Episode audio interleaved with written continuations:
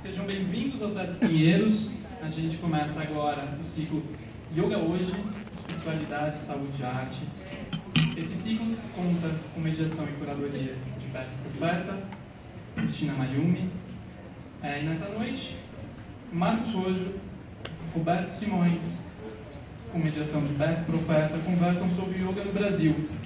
Como o yoga se tornou o que é hoje. Marcos Rojo é formado em Educação Física pela USP, diplomado em Yoga pelo Instituto Cavalha Dama, PhD em Ciência do Yoga e mestre pelo Departamento de Neurologia da Faculdade de Medicina da USP. Roberto Simões é professor pós-doutor e pesquisador do Centro de Estudos em Religiões Alternativas do Brasil, pela PUC São Paulo. É coautor do livro Neurobiologia e Filosofia da Meditação e autor do livro Yoga Malandro, Novos Mitos e Outras Ficções dos Yogis no Brasil. Beto Profeta é psicanalista, graduado em Administração de Empresas em Psicologia pela USP, especialista em Yoga pela FMU, mestre em Psicologia Clínica pela USP doutorando em Comunicação Semiótica pela PUC São Paulo. É professor de História do Pensamento indiano e dos textos fundamentais da compreensão do Yoga.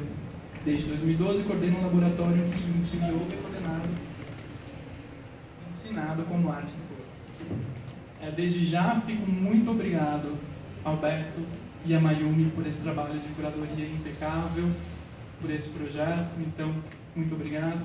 Muito obrigado, Marcos Rojo, Roberto Simões, pelo aceite, pela presença.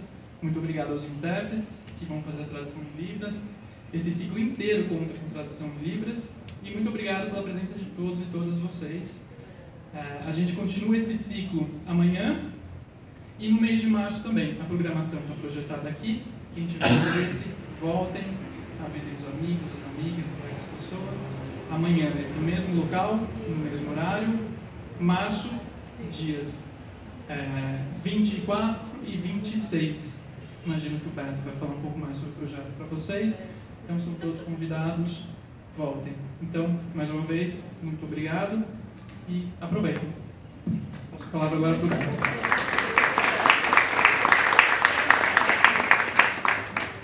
Boa noite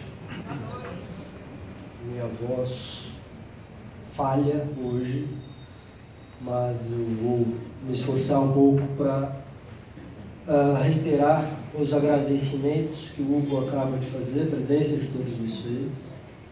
Eu queria agradecer sinceramente ao SESC por estar financiando esse evento e possibilitando que isso aconteça aqui, especialmente nas figuras do Hugo, da Cláudia e da Mônica, que são a equipe mais estreitamente responsável pelo que está acontecendo aqui. Quero agradecer muito também a Cristina Mayumi, uh, que tem me acompanhado nessa curadoria, na escolha dos nomes, dos temas e nas conversas com todos os convidados, que têm sido conversas incríveis e que já no processo de confecção do que está acontecendo aqui, tem sido um trabalho de muito aprendizado e de muito crescimento e expansão das formas de pensar o yoga.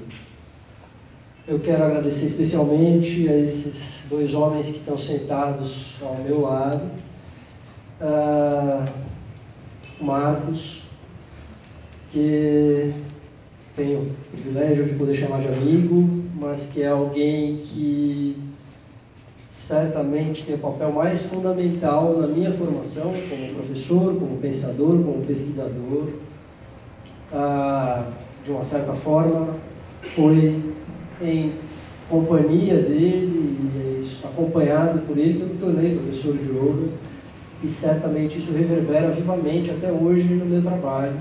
É uma honra, um prazer ter você aqui comigo hoje, com a gente. Uh, certamente, se eu tivesse que apresentar o Marcos, não pelos títulos, porque isso o já fez, mas de alguma outra forma, eu diria que a gente está aqui junto com a pessoa que certamente no nosso país tem as melhores condições de transmitir a técnica do yoga, a prática, um vocabulário, uma precisão, uma didática que eu jamais conheci alguém que se aproximasse do trabalho que ele faz nesse sentido. E do outro lado, alguém que foi nosso escolhido como convidado, Roberto Simões, o Beto Simões, Xará, ah, por ser alguém que tem uma contribuição extremamente original, extremamente viva a respeito do que é o yoga, de como pensar o yoga no mundo de hoje. Certamente um sujeito inquieto, certamente alguém que está aí buscando construir vocabulários, construir ideias, encontrar formas novas de recriar o yoga. Esse ciclo, o yoga hoje, espiritualidade, saúde e arte, ele se propôs a convidar. Primeiro, ele partiu de uma constatação, que é a constatação de que hoje no Brasil a pesquisa sobre o yoga é uma coisa extremamente rica e diversa. Ah, então nós começamos a pesquisar diferentes formas de se pensar o yoga no Brasil, notando que o yoga merece ser pensado como uma coisa viva. O yoga ele se transforma, o yoga ele se conforma, ele se deforma, ele se reforma, ah, e certamente todos esses movimentos acontecem de uma forma riquíssima aqui, perto da gente, não só na cidade de São Paulo, mas no Brasil inteiro. E a gente queria um pouco saber dessas transformações e conformações, etc., do yoga por aqui. E dar um pouco de voz para isso. Né? O yoga hoje ele tem sido apropriado pelo discurso da medicina. Ele tem tido uma relação muito fértil com os discursos da saúde, da qualidade de vida, do bem-estar. O yoga hoje ele tem se submetido, se aproximado de uma maneira bastante dócil às mais diversas práticas espirituais, uh, se conformado aos valores morais de cada um que se propõe a ensinar o yoga, o que acaba tornando o yoga alguma coisa extremamente plástica e moldável à subjetividade daquele que ensina. O yoga hoje se oferece como um produto altamente rentável. Uh, cursos de yoga, aulas de yoga, escolas de yoga. O yoga é uma mercadoria de sucesso nas prateleiras, o yoga é capa de revista, o yoga é best-seller mas o yoga também pode ser pensado como arte. O yoga pode ser pensado também como isso que possibilita a transformação das formas já estabelecidas de se, estabelecidas de se viver e de se pensar. Né? Então procuramos aqui criar um espaço em que tudo isso fosse possível de ser comunicado, de ser expandido, pensado e reconstruído. Esse é o propósito desse curso, uh, que fica então com essa pergunta né, de partida. Como o yoga, que é uma coisa que nasce nas florestas da Índia antiga, uh, que em seu ponto de nascimento escrito, o seu primeiro, o seu primeiro acontecimento escrito, era dito uma prática de morte, uma prática de liberdade. Como isso se tornou hoje o que é? Essa é a pergunta da qual partimos. E essa primeira abordagem que a gente está fazendo passa por quatro encontros. Esse é o primeiro, e justamente por ser o primeiro, o título dessa mesa é Como o Yoga se tornou o que é hoje. Amanhã teremos uma mesa uh, com a Lilian Gulmini. Para quem não a conhece, ela é autora de uma dissertação de mestrado que, se eu não me engano, foi feita em 2002, que é sem sombra de dúvidas, no meu ponto de vista, a melhor tradução comentada do Yoga Sutra de Patanjali, que é um texto tão importante para a tradução do yoga eu penso que a mesa de amanhã vai girar muito em torno da, do trabalho da Lilian, dessa dissertação do, de mestrado, de como pensar a partir do Yoga Sutra. Então a Lilian vai estar aqui na mesa, eu vou estar também na mesa e o Beto Simões novamente volta, também tem uma proximidade muito grande ao trabalho da Lilian. a Cristina Mayumi vai estar mediando. Ah, então são, digamos assim, dois primeiros encontros históricos. História do yoga vai estar em questão. Os dois encontros de março, eles se aproximam mais do que é assim o mais a tese, digamos, desse ciclo, o ponto mais original do que a gente está fazendo aqui, que é entender como o yoga pode ser pensado como arte, especificamente como arte do corpo. É, nesse sentido, tivemos, assim, ao longo dos processos de construção desse, desse ciclo, uh, felizes encontros, e desses felizes encontros veio, vieram as descobertas de que José Celso Martinez Correia, provavelmente o maior diretor de teatro vivo no Brasil, uh, José Miguel Wisnik e Celso Sim, dois cantores, ator, enfim, três grandes artistas, viemos a saber, nesses diálogos que foram se construindo, que são três pessoas para os quais o yoga é considerado um ponto central do seu processo criativo.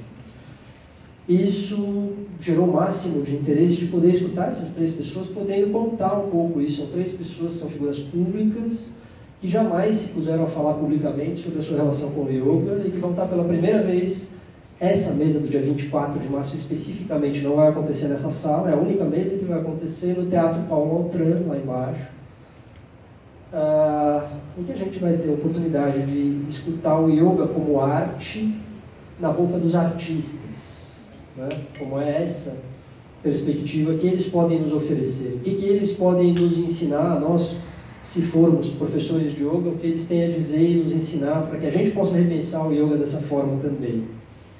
E dois dias depois, na quinta-feira, dia 26, uh, Christine Greiner, que é uma das fundadoras do curso de arte do corpo da PUC, uh, junto com a Helena Katz, com a Arunda de Campos, né? a Christine, que tem vários livros sobre corpo, sobre artes do corpo, corpo como arte, a Paula Petreca, que é uma dançarina, pesquisadora, da dança como arte do corpo, que tem também como uma parte constitutiva do seu trabalho a prática e o ensino do yoga. Ela, tem uma, ela estabelece uma relação muito viva no trabalho dela entre yoga e dança. E eu, na mesa, com o meu projeto de pesquisa de doutorado que está em andamento, que é justamente fundado nesse tema, o yoga como arte do corpo. Essa mesa vai ser mediada novamente pela Cristina, pela Cristina Mayumi, a mesa anterior vai ter a minha mediação. Tá bem? Então, eu passo imediatamente a palavra ao Marcos. Obrigado, Beto. Eu vou falar em pé, se vocês. Eu fico mais preso, mais tímido em falar sentado. O mais confortável é o lugar que vocês estão. Sem dúvida. Aqui não é tão confortável, já passa já. Eu agradeço muito o convite do Beto, a organização do SESC, a todos vocês, o Hugo, enfim, é um prazer muito grande. O maior prazer estar na mesa junto com o Roberto, o Roberto Profeta e o Roberto Simões. Uma alegria vê-los todos aqui. Uh, o Beto elogiou, me elogiou muito no começo, isso me preocupa, e ele me chamou de um professor didático, mas ele esqueceu de falar eu sou didático porque tive todas as dificuldades que o praticante de yoga pode ter. E na época eu me lamentei por cada uma das dificuldades. Sentar em lótus eu demorei acho que uns 4 ou 5 anos para conseguir pôr um pé sobre a coxa contrária. Nauli acho que eu demorei, sei lá, alguns anos para conseguir. E essas práticas foram todas muito difíceis. Já na net, para vocês terem uma ideia, eu ensino vários alunos num dia só. Eu demorei uma semana para aprender sozinho tentava não sair água da narina, era uma confusão. E tudo isso que eu lamentei me fez adquirir um pouquinho mais de experiência com relação. Vai insistindo que tem algum caminho. E hoje eu entendo as dificuldades dos alunos. Quando eu tenho um aluno que tem uma dificuldade, eu olho para ele e me vejo nele, eu entendo. E às vezes eu percebo professores que têm muita facilidade e eles não entendem. Como você não consegue? Faça isso. Olha, é assim. Mas eu sei por por, pelas dificuldades que ele passa. Então, talvez isso tenha feito de mim um professor um pouco mais didático, não tanto como o Beto falou. É? Agradeço muito. Fiquei preocupado que o Beto me apresentasse como eu fui apresentado uma vez num evento. O André estava lá, não sei se você se lembra, lá em Mendes. É? E alguém me apresentou assim: Olha, aqui é o Marcos Rojo, ele foi amigo do professor, professor Hermógenes, que já morreu. Mas ele foi amigo do professor Shimada, que também já morreu. Foi amigo da Celeste, que já faleceu. Foi aluno de Garotti, que faleceu. Vamos aproveitar que ele está vivo assistir a peça dele aqui. Ninguém sabe se ele volta o ano que vem. Nunca mais voltei o evento. Não gostei da apresentação. Aproveitem que ele está vivo aqui. Mas eu acho que nós começamos muito bem no Brasil. Nós temos várias linhas com uma representação muito grande. Não tive o privilégio de conhecer o professor Caio Miranda, mas ele, um estudioso do yoga, fez uma publicação de textos antigos do yoga, especialmente do Hatha Pradipika e do Garanta Samhita. A primeira tradução que nós temos em português foi por professor Caio Miranda. Outros professores de yoga apareceram por aqui, mas os que fizeram mesmo escola, eu considero, posso estar enganado, não sou um estudioso da história de yoga no Brasil, Caio Miranda como um deles. Outro representante muito grande para nós, professor Hermógenes, que ele entrou muito mais na linha devocional, na linha do comportamento. Ele trabalhou muito nessa questão das atitudes. Falava muito do yoga dos yamas e niyamas, do yoga para aquele que precisa, não o yoga daquele que pode. O professor Shimada entrou muito nessa linha do yoga científico, se afinou muito com a escola de Dama. A minha professora, Dona Inês, professora Inês Rovais Romeu, foi aluna de professor Shimada e foi estudar em Dama com subsídios do professor Shimada. Uma coisa que eu vim saber só mais tarde. E curiosamente, quando eu convido o professor Shimada para vir à Índia em 2005, e ele muito feliz para conhecer a escola na qual ele tinha algum contato e tinha mandado a sua primeira professora, a Dona Inês, nós chegamos lá e ele estava completamente, parecia uma criança, não sei quem conheceu o professor Shimada. Uh, quem conheceu o professor Shimada? Sorte de vocês, né? Professor Shimada, um, uma história. Professor Shimada, Hermógenes, um privilégio. Professor Caio Miranda, não o conheci, mas também o considero nessa mesma, esse mesmo grupo. São professores que fizeram escolas. Eu estou também referindo a professores antigos. Depois outros professores, depois desses, também vieram e fizeram escolas mas deles eu vou falar daqui a pouquinho.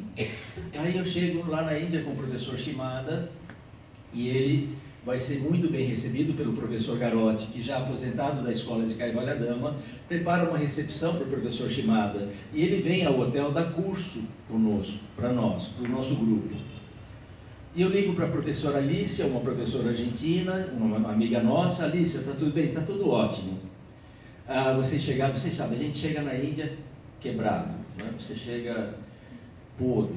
Né? Antigamente nós não tínhamos esse privilégio de dormir no meio do caminho, as viagens eram um pouquinho mais baratas, então a gente ia direto, chegava ah, na África do Sul, trocava de voo depois de umas 4 ou 5 horas, pegava um outro voo até Mumbai, de Mumbai pegava o ônibus ou até um, o ônibus privativo, íamos até Dama, ou seja, isso tudo levou 30 e tantas horas, alguns aqui fizeram isso, já sabem, não é? Cadê a Nilda? Nilda se lembra disso. Naquela época nós fomos pela Lufthansa, também não paramos no meio do caminho. E aí a Alicia disse: Vocês estão cansados, então não se preocupe. Já falei com o professor Garotti e ele vai chegar um pouco mais cedo da manhã para tomar café com vocês, saudar o professor Shimada e dar aula. E depois vocês virão conhecer o instituto. Às 5 horas da manhã, no dia 17 de janeiro, o professor Alicia me liga e diz assim: Marcos, aconteceu algo desastroso. O professor Garotti faleceu essa madrugada. Mas como? Às 5 da manhã faleceu. E ao invés de irmos conhecer o Instituto, fomos à cremação do professor Shimada. Foi, do, do professor Garotti, desculpa. Foi um impacto, foi muito grande. Tive a sensação de pânico, uma coisa que eu nunca tinha tido.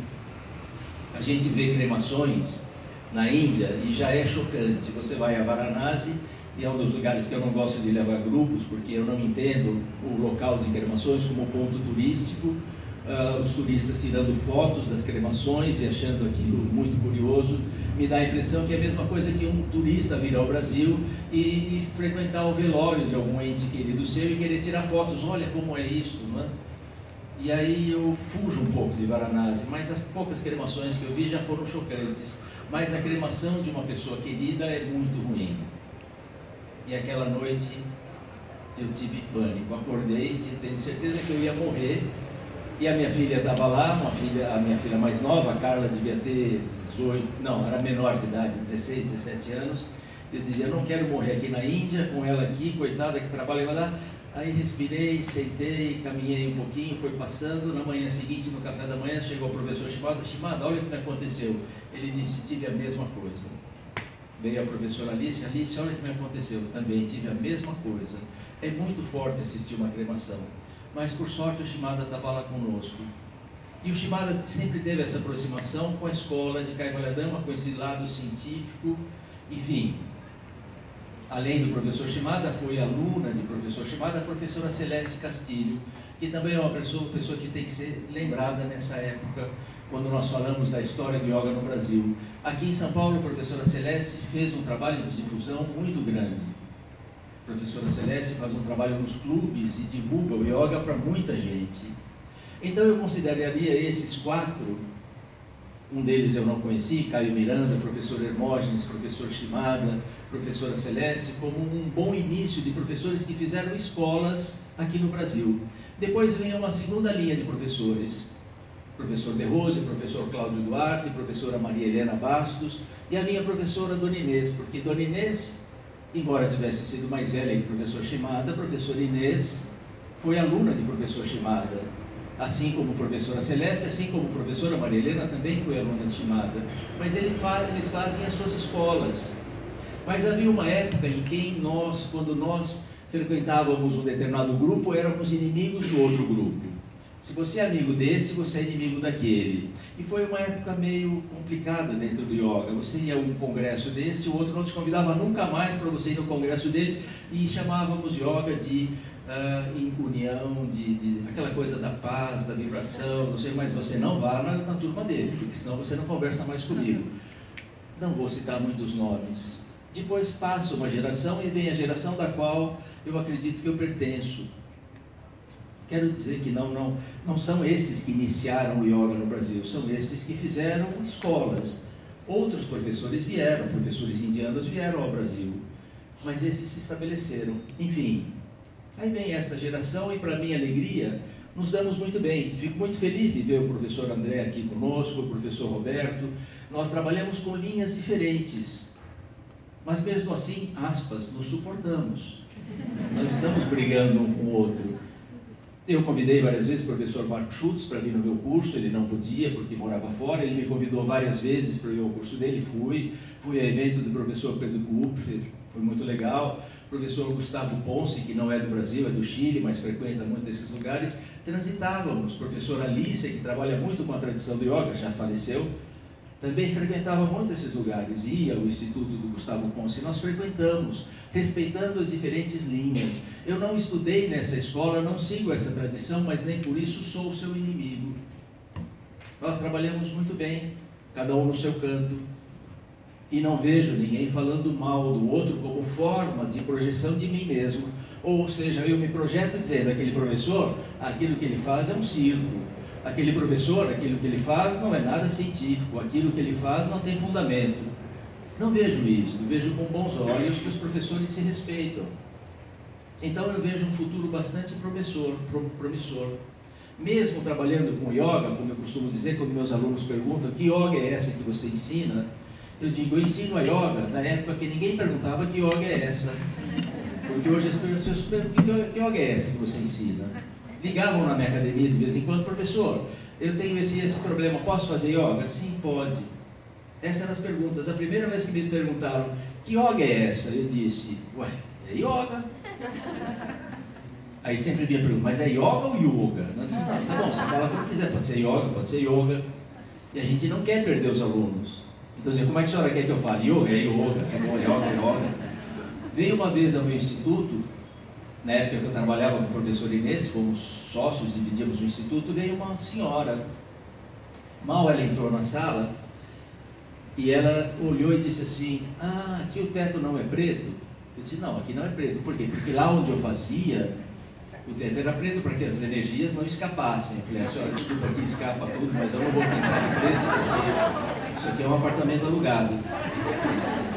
Aí ela olha os alunos chegando e diz assim, mas vocês não usam aquela tal cor de roupa que atrai vibrações? A senhora usa a roupa que a senhora quiser, pode vir com a sua roupa.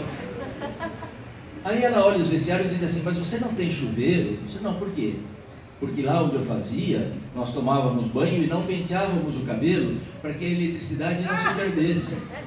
Eu disse, a senhora pode vir descabelada da sua casa, a senhora quiser, não tem problema nenhum. Quando eu fui começar a aula, gente, tudo isso é verdade. Você está pensando que é mentira, é verdade. Quando eu fui começar a aula e pedi os alunos se sentassem, ela disse, ei, peraí, nós não vamos nos sentar de frente para o norte? Falei, não se preocupe, eu não sei onde é o norte, mas eu descubro. A senhora senta para onde a senhora quiser. Até que ela fez a pergunta fatal. Quando eu comecei a aula, ela disse, você não vai vendar os olhos dos alunos? Eu disse, não porque lá onde eu fazia, o professor vendava os olhos dos alunos e dava uma instrução individual.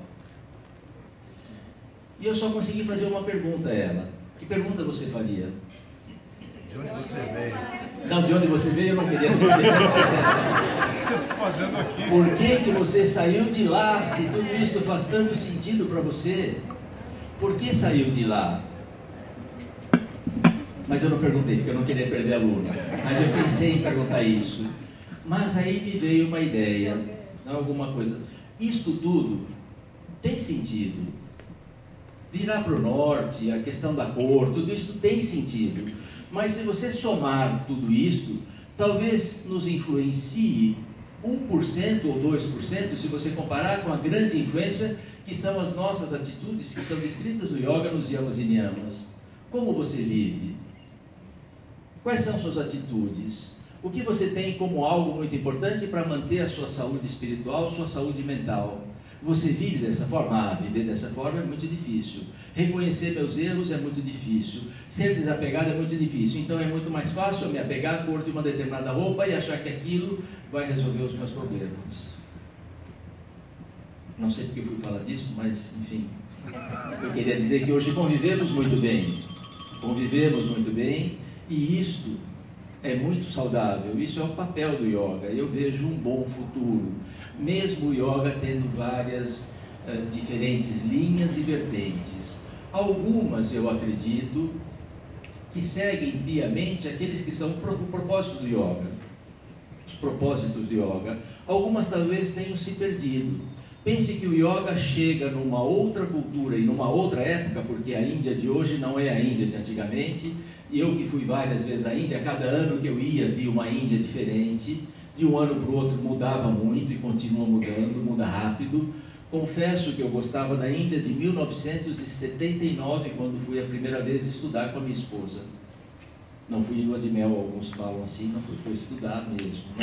É que havia uma época, não sei se vocês sabem, que namorados não viajavam juntos. Então nos casamos. Como é que íamos passar nove meses estudando na Índia? Uh, viajando juntos, solteiros. Como a intenção era casar, então nos casamos. Hoje eu sei como é que é. Minha filha vem e diz: pai, eu vou viajar com o Gui, o namorado dela. E é lógico que na primeira vez levei um susto. Como? Não é? Na lata, pelo menos eu mentia. Eu dizia para minha mãe: nós vamos em grupo, né? vamos em 40 pessoas. Né? Mentira, mas naquela época a gente escondeu. Hoje eles são mais sinceros, eles dizem: eu vou viajar, tá ótimo. Mas eu fui com a minha esposa e aquela Índia era uma Índia que me agradava um pouquinho mais, era uma Índia mais rural. 90% da população vivia nas vilas, a tradição era mais uh, evidente. Hoje ainda a Índia muda, ótimo que muda, as coisas mudam. Mas eu posso gostar mais daquela Índia de antigamente, onde nós éramos tão bem recebidos nas casas das pessoas, até por curiosidade, eles nos recebiam, nos recebiam em casa e tinham demonstrações de afeto de coisas que eu nunca vi. Existem muitas histórias da Índia quando eu percebo assim, como que essas pessoas fazem isso? Eu estava no sul da Índia, numa cidade próxima a Madurai, é no estado de Tamil Nadu, na casa de um amigo que era colega do curso, Srinivasa, o nome dele é Srinivasa. E aí ele diz, vamos passear. E eu deixei a minha mala na casa, a casa o que era a casa? Era um cômodo, que era cozinha, era sala, era quarto, mas tinha um quarto separado para os pais dele. Os pais dormiam num quarto separado, dividido por uma cortina. E não tinha banheiro dentro da casa. Também não tinha banheiro fora de casa. O banheiro era a natureza. Tinha as moitas das mulheres, as moitas dos homens. Né? E eu fui, fui visitar a vila que ele morava com ele. E a produção industrial daquela vila era uma, vila era uma fábrica de caixa de fósforos. Eu fui conhecer a fábrica e fui recebido pelo dono da fábrica. E um monte de pessoas trabalham. Vocês já viram uma fábrica de caixa de fósforo? Gente, é muito interessante fazer o palitinho, colocar aquela coisa no palitinho. E me receberam, e me ofereceram refrigerante. Era uma coisa chique refrigerante naquela.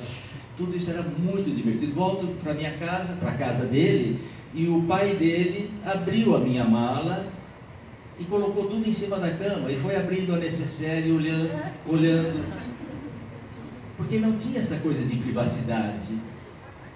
Essa coisa de privacidade é uma coisa nossa. O indiano eles moram todos juntos, ou pelo menos moravam naquela época. E aí quando eu cheguei ele me perguntou o que, que é isso? Não, isso aqui é uma pomada que eu uso, mas para quê? E aí ele mexia na minha coisas, e isso? Para que serve isso? Nós temos um creme de barbear que eu uso, não nem usava, porque eu deixei a barba comprida lá na Índia. Enfim, era uma Índia que eu gostava mais.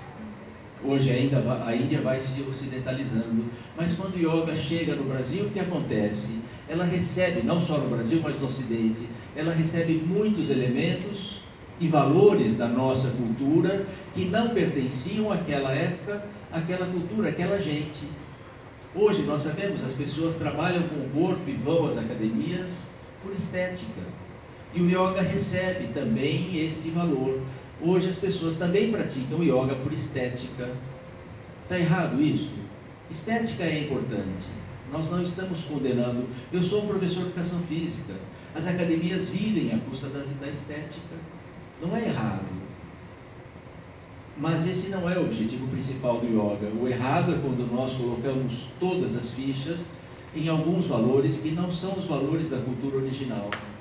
Então fica a questão: e essa questão eu vou discutir com vocês e vou encerrar. O que é importante no yoga que não pode ser modificado? E o que há no yoga que pode ser modificado? O que eu posso modificar no yoga para continuar chamando yoga de yoga? E o que eu não posso modificar? O que, que eu posso modificar no yoga? É assim eles não respondem? o que eu posso modificar no yoga? O yoga vem se adaptando há milênios, porque se não se adaptasse já teria desaparecido. O yoga vem sobrevivendo há milênios, por quê? Porque se adapta se adapta à cultura, faz modificações. Eu posso adaptar os exercícios, não há contraindicações para a prática do yoga, não há contraindicação para autoconhecimento, não há contraindicação para aquele que resolve se auto-investigar, para boa postura, para boa respiração, não há contraindicação para isso. Mas eu tenho exercícios que eu tenho que adaptar para determinadas pessoas com características diferentes. Eu adapto o exercício para gestante, eu adapto para aquele que tem um problema de coluna, eu adapto para a terceira idade, mas para a prática em si, para aquilo que é o grande propósito, eu não tenho contraindicação. Isso é bom para todo mundo, mas eu adapto. Se eu vou dar uma aula para iniciantes, provavelmente eu vou dar uma aula mais curta, com algumas adaptações das técnicas eu não vou pegar as técnicas como são descritas em literatura antiga do yoga e tentar aplicar na íntegra, porque nós não temos sistema nervoso para isso. Nosso sistema nervoso, hoje tão sobrecarregado, exige uma carga menor. Lembre-se que aqueles antigos praticantes não declaravam imposto de renda, moravam isolados, não tinham IPTU, você já recebeu o seu, IPVA, e mesmo assim praticavam intensamente e nem sempre você pode garantir que dava certo muitas vezes dava curto-circuito também. E nós, com esse sistema nervoso, não podemos imaginar que vamos fazer a prática como eles faziam e que vai dar certo. Então a prática pode sofrer adaptações. Eu posso também modificar a questão didática. Passou muito do horário já, Betinho? Não. Questão didática. Swami Kumalayananda é um dos responsáveis, não é o único, mas trazer o yoga para salas de aula. O yoga não era ensinado em salas de aula O yoga era ensinado no ashram. E o guru não dava aula para os seus discípulos. O guru não reunia seus doze discípulos e ficava dizendo: agora eleve a perna direita, volte, relaxa o pé, relaxa a mão. Falando. Ele mostrava o exercício que era para ser feito e vai praticar você. Faça esse exercício, fique tanto tempo. Faça esse pranayama tantas vezes. Mas para trazer isso em sala de aula e com segurança, um dos responsáveis é Swami Kumalayananda. Antes dele, Yogendra, que tem a escola de Santa Cruz, lá em Mumbai. E que provavelmente Yogendra foi também discípulo do mesmo mestre de Swami Kumalayananda. Um mestre que dizia: o yoga vai chegar no Ocidente e nós temos que adaptar essa linguagem. E era um grande yogi, Madhavadas. E inspirado por esse mestre, tanto Yogendra como Swami Kumalayananda criam métodos para colocar o yoga em sala de aula. Como em sala de aula? Hoje damos yoga para 100 pessoas, 50 pessoas, 200 pessoas. Às vezes você vê num estádio centenas ou às vezes milhares de pessoas. E você pode dar essa aula. E como dar uma aula com segurança para grupos grandes que você não conhece? Esse é o método. Vamos trabalhar com aquilo que é seguro. Isso pode ser adaptado, a didática pode ser adaptada, os exercícios podem ser adaptados, mas o que não pode ser modificado no yoga, porque se eu modificar eu perco a característica, já não é yoga.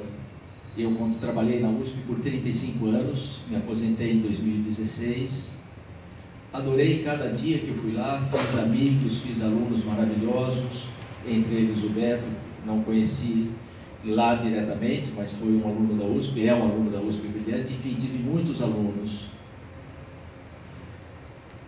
Por que, que eu fui falar da USP?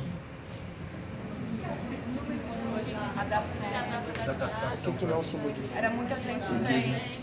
Era muita gente, né? não era nada disso, gente, esqueci. Tá bom. O que não pode mudar. O que não pode mudar. Também, mas não era isso, gente. O que, que não pode mudar? O que, que não pode mudar? Eu não posso mudar o objetivo. Eu não posso mudar os princípios do yoga. Princípios que já foram estabelecidos em literatura muito antiga de yoga. O que eu não posso mudar? O que é um asana? Asana já é definido. Eu posso propor adaptações. O que eu não posso mudar? O objetivo da prática. Me lembrei, porque ia falar da USP. Né? E eu me lembro que a piscina da USP, e ainda a piscina do CPUSP até hoje, não é uma piscina aquecida. Mas eles ofereciam o curso de natação, inclusive no inverno. As pessoas se inscreviam para o curso de natação, mas ele não começava em agosto, porque era muito frio. A piscina ia começar a ficar quente mais ou menos no final de setembro. Então, até isso, até essa época, eles faziam uma ginástica que eles chamavam de natachão. A piscina não podia ser usada.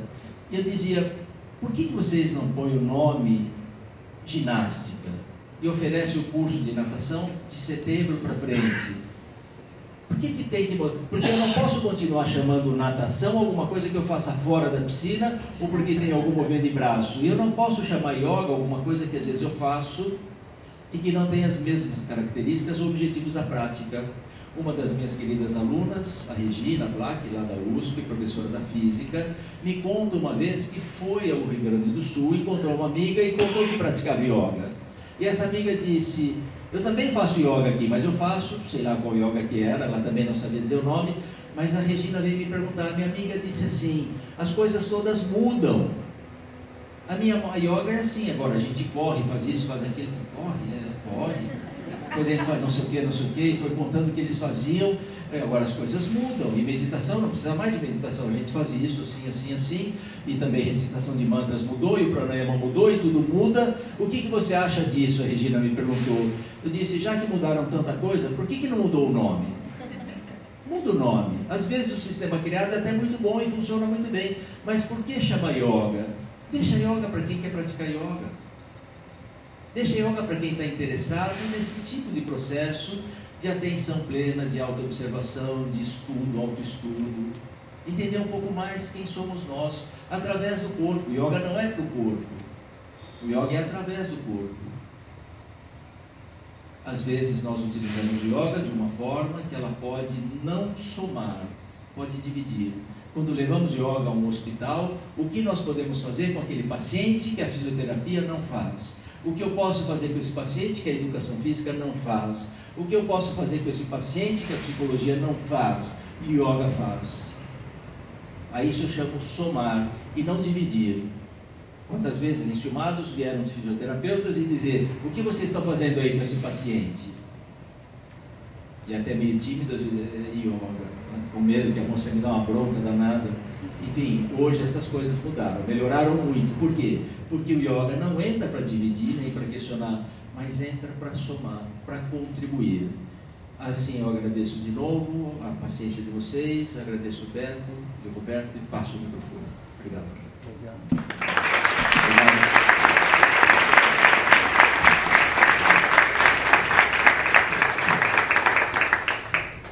boa noite, tudo bem? Meu nome é Roberto. É, fico apreensivo com ele, como ele vai conseguir traduzir, como falar. É Deus, é Ishvara. Então, é, agradecer a, a fala do professor Marco, Beto na apresentação, o Sesc por nos convidar e vocês né, estarem presentes hoje é, para nos ouvir e para pensar junto. Acho que aqui é um diálogo, então a gente vai bater um papo, são introduções para que vocês contribuam também. O mais importante aqui da nossa fala é, são vocês. Né? É, a gente quer dialogar com quem está interessado na prática do yoga e estudar e pensar o yoga. O que eu queria introduzir na fala é assim, primeiro, o yoga é um fenômeno social. É, muito antes de nós pensarmos né, em benefícios terapêuticos, yoga terapêuticos, benefícios espirituais, ele é um fenômeno social. Ele está circunscrito a sociedades específicas. É, a história data, mas entenda quem escreve a história é quem ganha, e quem ganhou foram os Brahmanes. Data nascido na Índia ou sistematizado pela primeira vez na Índia.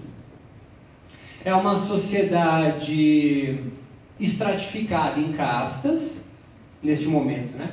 pautado dentro de um império védico, podemos dizer, mas que ao longo do seu tempo, e não é por coincidência, que é quando a Grã-Bretanha, a Inglaterra, os ingleses vão colonizar a Índia. Não sei se vocês entenderam isso, mas a Índia é colonizada pelos ingleses, por britânicos, até 1947. 1800 e bolinha até 47. Se eu tivesse na Suíça ia ser mais difícil explicar o que é ser colônia, mas para gente brasileiro e latino-americano é muito simples.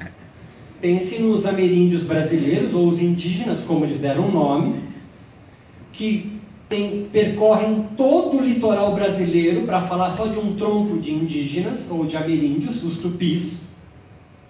Charruas e minuanos lá no sul, depois de Laguna, depois da Serra de Curitiba até Laguna, nós temos os carijós, temos tupiniquins, temos tupinambás, temos bororos em Mato Grosso, cada um deles com uma organização social, com suas próprias crenças, com seus próprios mitos, as suas próprias narrativas de como o mundo é, a gente vai chamar isso de cosmologia, com suas próprias teologias, estudos dos seus deuses, Assim também a geografia, a sociedade indiana, onde vai sistematizar o que nós chamamos hoje de yoga clássico, entenda esse nome, entre aspas, on itálico. Porque se alguém classifica algo como clássico, ele está inserido lá dentro. Os jesuítas vêm para o Brasil e dizem que o deus dos tupis é Tupã, e é um deus só. Quem está escrevendo a história é o colonizador, não é o nativo. O yoga vai sendo escrito, então, por quem está dominando o cenário político, social, religioso e econômico daquele país ou daquele império. A partir da colonização inglesa, nasce um movimento na Índia chamado de Renascença Indiana, É um movimento ultranacionalista que reverbera no presente agora, mas no primeiro-ministro, mas é outra história essa, que cultua o assassino de Gandhi, por exemplo, que vai lutar pela independência da Índia do jugo inglês. Então você entende o seguinte: quem é um inglês ali, para a gente chegar no Brasil e entender como a cidade muda? Entenda que o inglês ele é um protestante, ele não é igual o português que veio para cá. O protestante entra lá, se for numa igreja protestante, a igreja é branca, não tem nem imagem. Ele chega lá na Índia e tem da Índia sem o Mercury, sem o aeroporto. E ele encontra um cara pelado, jogando manteiga, manteiga derretida em cima do falo de um deus, com uns dreads gigantes e alguns queimando uns beck gigantes.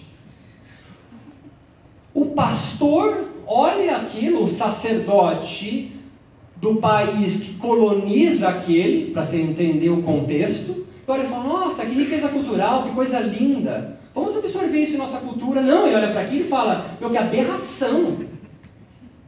Que, que herético, que é meu dever moral trazer a palavra do Senhor para ele. Ele está perdido. Sacerdotes indianos se juntam com os sacerdotes que os colonizam. Eles não brigam entre si. Casta se junta com a casta. Esses indianos vão estudar na Europa, assim como os filhos de brasileiros com grana o fizeram no período coloniza colonizatório do Brasil. Quem tu acha que filhos de famílias ricas, São Paulo, Rio e Minas, café com leite, vai mandar os filhos para estudar onde? Coimbra, Inglaterra, Paris, para quem tiver mais grana. Os filhos de famílias mais abastadas indianas que, que trabalham junto com quem os coloniza, manda seus filhos para estudar na Europa. Esses filhos voltam 4, 5 anos depois, doutor. Gandhi é o final dessa história. Voltam para a Índia, sabendo a língua de quem os coloniza, entendendo a cultura de quem os coloniza, compreendendo a religião de quem os coloniza e por que são colonizados e vão lutar pela sua independência. Uma das bandeiras ultranacionalistas desses indianos para romper e conseguir a independência da, da, de uma colônia é o yoga. Vocês me acompanharam até aqui. O yoga é a grande bandeira.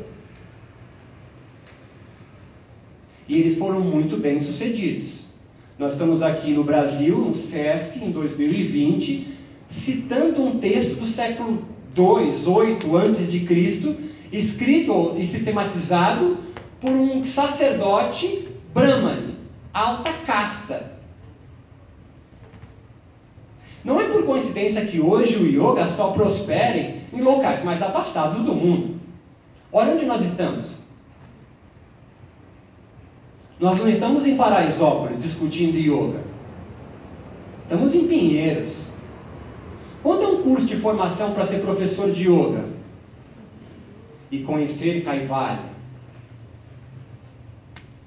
O yoga foi exportado, o nome que a gente dá em sexta religião é transplantado. Houve uma transplantação religiosa do yoga indiano para outros, outras geografias. E quem fez isso não foram ocidentais, foram os indianos. Yogananda e o, e o irmão dele os caras eram bombados, eram fortes. Tinha lá yoga para mulheres. Então entenda, se houve alguma deturpação do yoga nos nossos dias, foram feitos pelos próprios indianos. Não por ocidentais da Califórnia. Dá risada de nervoso que você entendeu. Então o yoga não é uma heresia o que ocorre hoje, é um desdobramento da transplantação de um Darshana, leia Darshana, uma perspectiva, um ponto de vista da filosofia, da religião hinduísta, para ficar mais claro a nós católicos. Ah, eu sou católico. É, quando o pai estiver na UTI, com câncer, você não vai cantar um mantra para Ganesha. Você só faz isso para abrir vaga no estacionamento. Você vai rezar o Pai Nosso Ave Maria.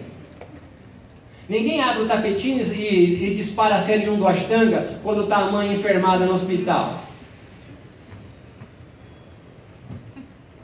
Dessa forma, o yoga na sua transplantação para o mundo sofre inovações, readequações, transformações. Por quê? Porque senão ele não faria o menor sentido. O professor Marcos hoje deixou isso muito claro.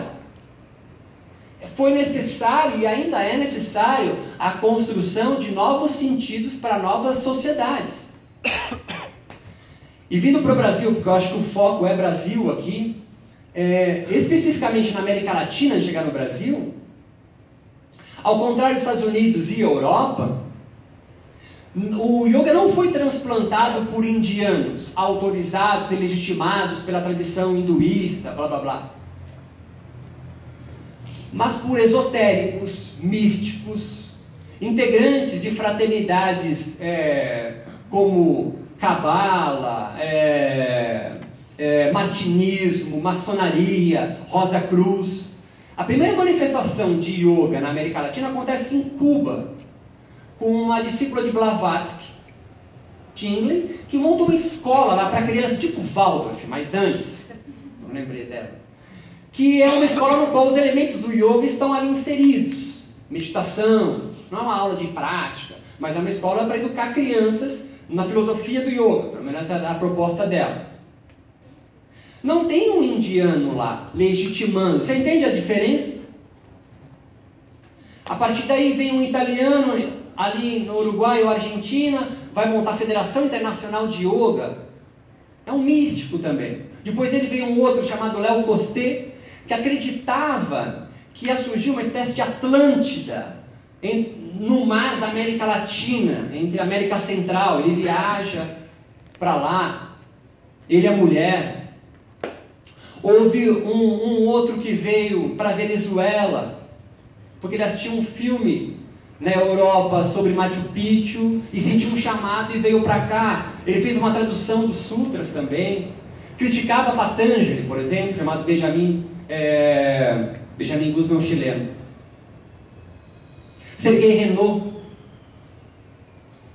Assim, o yoga que vai entrando na América Latina não é a mesma transplantação que acontece na Europa ou na Índia, ou nos Estados Unidos. Os Estados Unidos vão yogis para lá. O primeiro é Vivekananda, discípulo de Ramakrishna que vai no primeiro parlamento mundial das religiões e fica lá mais semanas explicando o que é yoga, e é ele que faz as primeiras ressignificações da fisiologia dita sutil do yoga para a biomedicina ocidental. Então, em vez de falar de prana, fala de oxigênio, em vez de falar de chakras, fala de ser endócrino.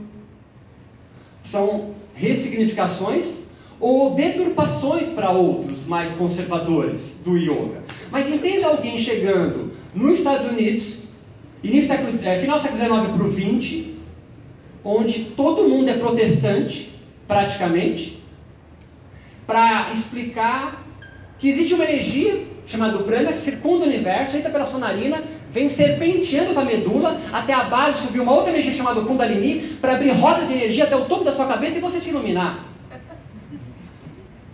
dar risada hoje, você imagina lá. Ia ficar esse silêncio sepulcral aqui.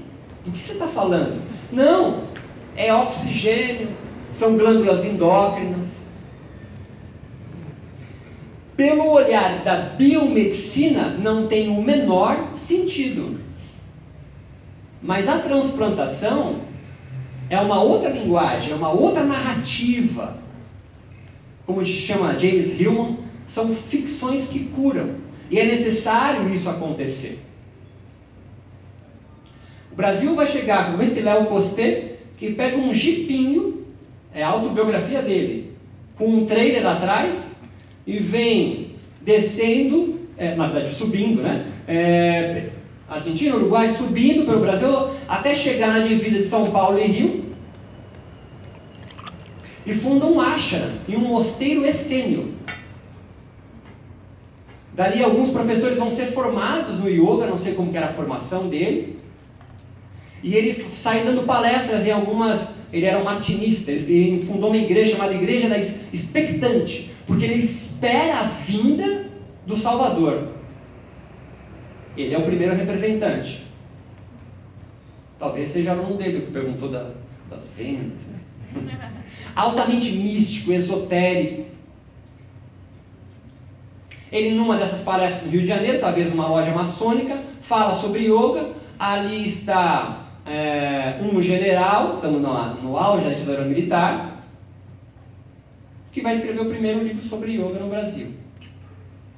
Então a história do yoga chegando no Brasil, ela é altamente ela é singular, ela é única. Talvez por barreira idiomática, demorou muito tempo, de, algumas décadas, para que um yoga indiano mesmo venha para cá. O chileno Benjamin Guzman, por exemplo, que vai fundar o Sudha Dharma Mandalam, que é o que vai disseminar a Ayurveda entre a maioria dos países sul-americanos. Ele é iniciado nessa ordem indiana por cartas. Ele é oferido, então, um yogi da, da, da ordem Sudha Dharma Mandalam por cartas. Demora quase uma década para vir um indiano e aí o legitimar realmente. Mas ele já está ensinando, porque ele pega um jornal na teosofia, onde ele, onde ele, ele, ele é filiado, escreve cartas e vai trazer a mensagem do yoga. Então, sim, o yoga passou por transformações aqui bem diferentes do que aconteceu na Europa. Que na Inglaterra vão indianos para lá, é lá, é lógico. É como um brasileiro no período colonial ir para Portugal, mesma língua. Estados Unidos, mesma língua também eles da Polônia, no, na América Latina, é absolutamente singular. Então, o sincretismo como a gente encontra hoje, yoga com Santo Daime, como o Prem faz, e chama de Waking Love. Ah, existe aqui em São Paulo a Umbanda, a Um de On Banda. Dá risada de nervoso. E se na sua mente agora você começa a pensar, ah, isso é uma heresia. Isso deve acabar. É um pequeno fascista se manifestando em você. Dá risada de nervoso, eu sei como é difícil isso. Porque quando você diz, eu sei o que é o yoga, é o seu. Porque ninguém diz, ah, saquei. Não, o meu estava errado. Ninguém faz isso. Eu classifico meu yoga como clássico, significa eu sou um marco zero.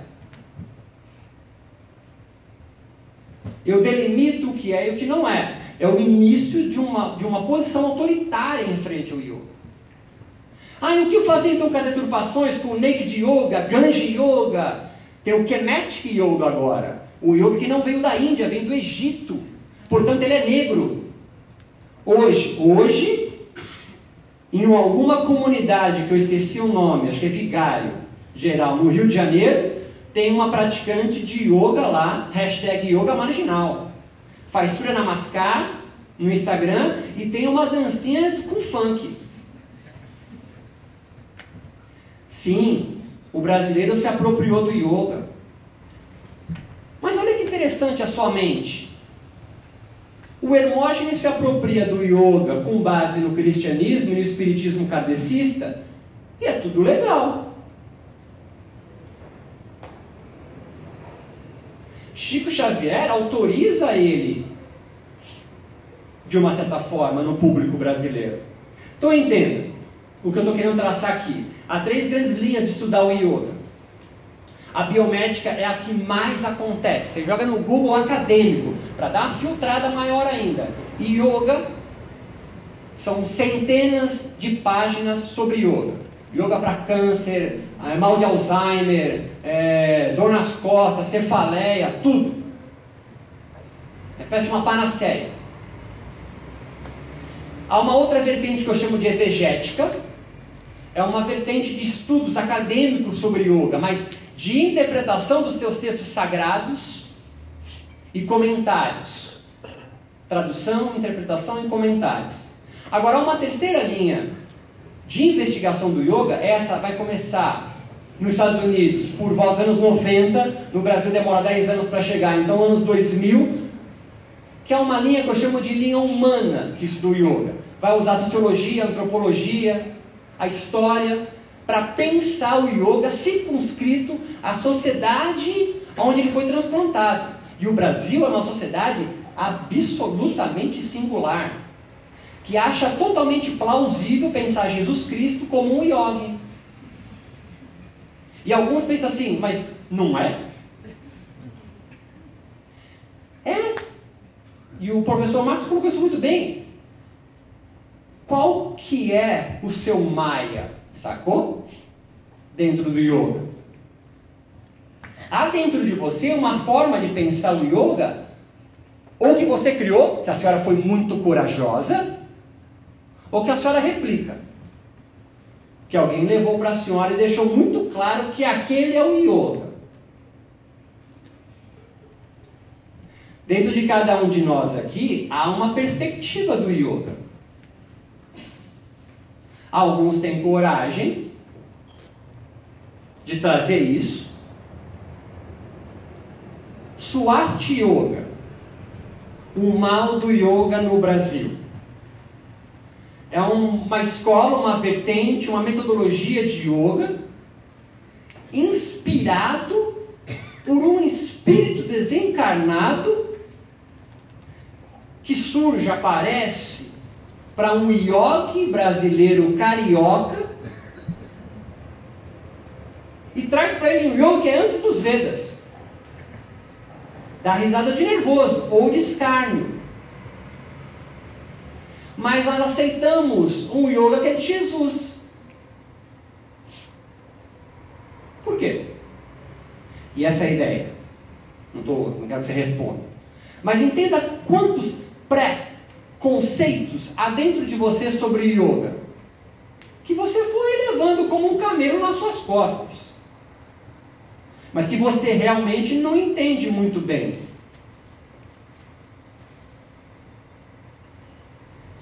Se nós formos levar o Yoga Sutra de Patanjali como marco zero, temos ali um código moral para ser seguido. O que sair de lá para fora é heresia. Agora, se nós não considerarmos Patanjali como o grande decodificador, mas mais um, assim como os judeus encaram Jesus, sacou onde eu quero chegar? É só mais um profeta. E aí a história fica mais complicada e mais divertida ao mesmo tempo. Porque aí eu pergunto: qual que é o teu yoga? Qual que é que faz sentido para você? Porque entenda, se o yoga não servir para resolver as tretas da sua vida, ele não está servindo para nada para você. Se o yoga não servir para você resolver o problema do seu pai que você não fala há 15 anos, do vizinho que você não troca ideia, do, do seu irmão que você não conversa, o que, que é? Antes de esperar seres ascensionados à chama violeta de Saint Germain, resolve a treta em casa. O yoga serve para isso, ou deveria. Qual o método? Qual o que, você vai fazer? Vai usar asana, não vai usar asana, ficar de cabeça para baixo? Vai ter que todo dia acordar às quatro e meia para estourar uma série fixa de quase uma hora e meia, duas, respirando de uma forma estranha, olhando a pontinha do nariz. Ou você vai ter que fazer um asana, que tem que alinhar com o dedinho, o malelo, o trocânter, a coxa abre para lá, pendura numa corda. Ou é um yoga mais suave, mais tranquilo. Qual é que é? Ou é um yoga de, que descende da espiritualidade Rastafari e você queima um baseado antes de fazer uma série de posturas? Ficou com vergonha do que eu falei? E se a gente abrir uma prática de yoga tomando daime? Uma beberagem do xamanismo peruano do norte do Brasil, que faz você entrar em estados alternativos de consciência. Vamos outro. O pequeno fascista se manifestando em você. Eu não gosto. Ok. Mas isso não faz com que você aponte o dedo sobre o que é e o que não é o yoga. Isso é um pensamento autoritário. Sim, herdeiro dos indianos. Sim.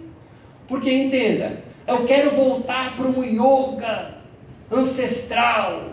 Beleza, mulherada, vaza, vai para a cozinha fazer chapate com a sogra para nós aqui. Adoro os Vedas, os Vedantas, os Puranas, são, são escrituras sagradas e perfeitas em si mesma. Porra, construir uma sociedade em casta, sem nenhuma mobilidade social. Não sei se você entendeu, mas você é latino, você é pária naquele tempo. Não sei se você se antenou. Você não é descendente da, da história greco-romana. É descendente de ameríndio, de indígena, que usa rede. Quem toma chimarrão são os índios lá de baixo. Não chegou com português ou espanhol. O europeu aprendeu a tomar banho com a gente. Essa malemolência é negra. É possível pensar um yoga brasileiro, sim. Claro que sim. Um yoga que sincretiza ou hibridiza com cristianismo e pensa Jesus como um yoga, com espiritismo. Alguns gostam do xamanismo. Agora, como realmente delimitar a membrana de algo ser yoga? Ah, isso é algo bastante complicado. Porque você vai partir da ideia que você sabe. E aí você é o marco zero. E a gente vai então criar. É, então, coloca o yoga com a Damares. Dá risada de nervoso. Porque ela sabe quais são os preceitos morais que os brasileiros devem seguir. Quem são os yogis que sabem quais são os preceitos morais que outros yogis devem seguir? Você? Eu? O yoga possui vários yogas. Você pode chamar de institucionalização disso, escolas, tradições, linhagens. Você repete o yoga de um mestre, de alguém que pensou ele a primeira vez. Linhagem é quando tem mais de 100 anos? É quando se perde na história quem foi o primeiro? que é linhagem de yoga? Você vai precisar fazer uma escolha, você está entendendo? Ah, não, é Yoga Sutra. Não, é Vedanta. O Vedanta é a filosofia do yoga. Você pode usar isso como um argumento seu. Mas quando começar a espalhar essa regra, aí você se torna um autoritário torna um pequeno Brahmani. Sacou? Daquele tempo de lá. Porque entenda, um cara que está na alta casta sacerdotal, o cara é o top das galáxias. Qual é o yoga? Como ficou cunhado o nome do yoga que Patanjali fez? Você que fez curso de sânscrito com a Lilian. Raja Yoga. O que, que significa? Yoga do Brooklyn, bro. Yoga real, da realeza, sangue nobre, sangue azul. E você? Repete. Por que, que yoga não prospera em Paraisópolis? Será que a proposta do yoga faz sentido para eles? Entenda. O cara acorda às quatro e meia da manhã, pega dois, três ônibus, pega mais um metrô lotado, chega às 8 horas para trabalhar de empregada doméstica, que não deve para Disney, trabalha até às sete da noite, volta mais duas horas para chegar em casa. Aí imagina, ela pega um tapetinho para praticar yoga. Até a cena é difícil fazer. E aí lá o professor fala: pratica o desapego, dona Maria. O desapego não traz felicidade. Eu não tenho nada! Talvez praticar o desapego para quem tem dois carros na garagem e não é feliz, talvez possa fazer sentido. É uma hipótese.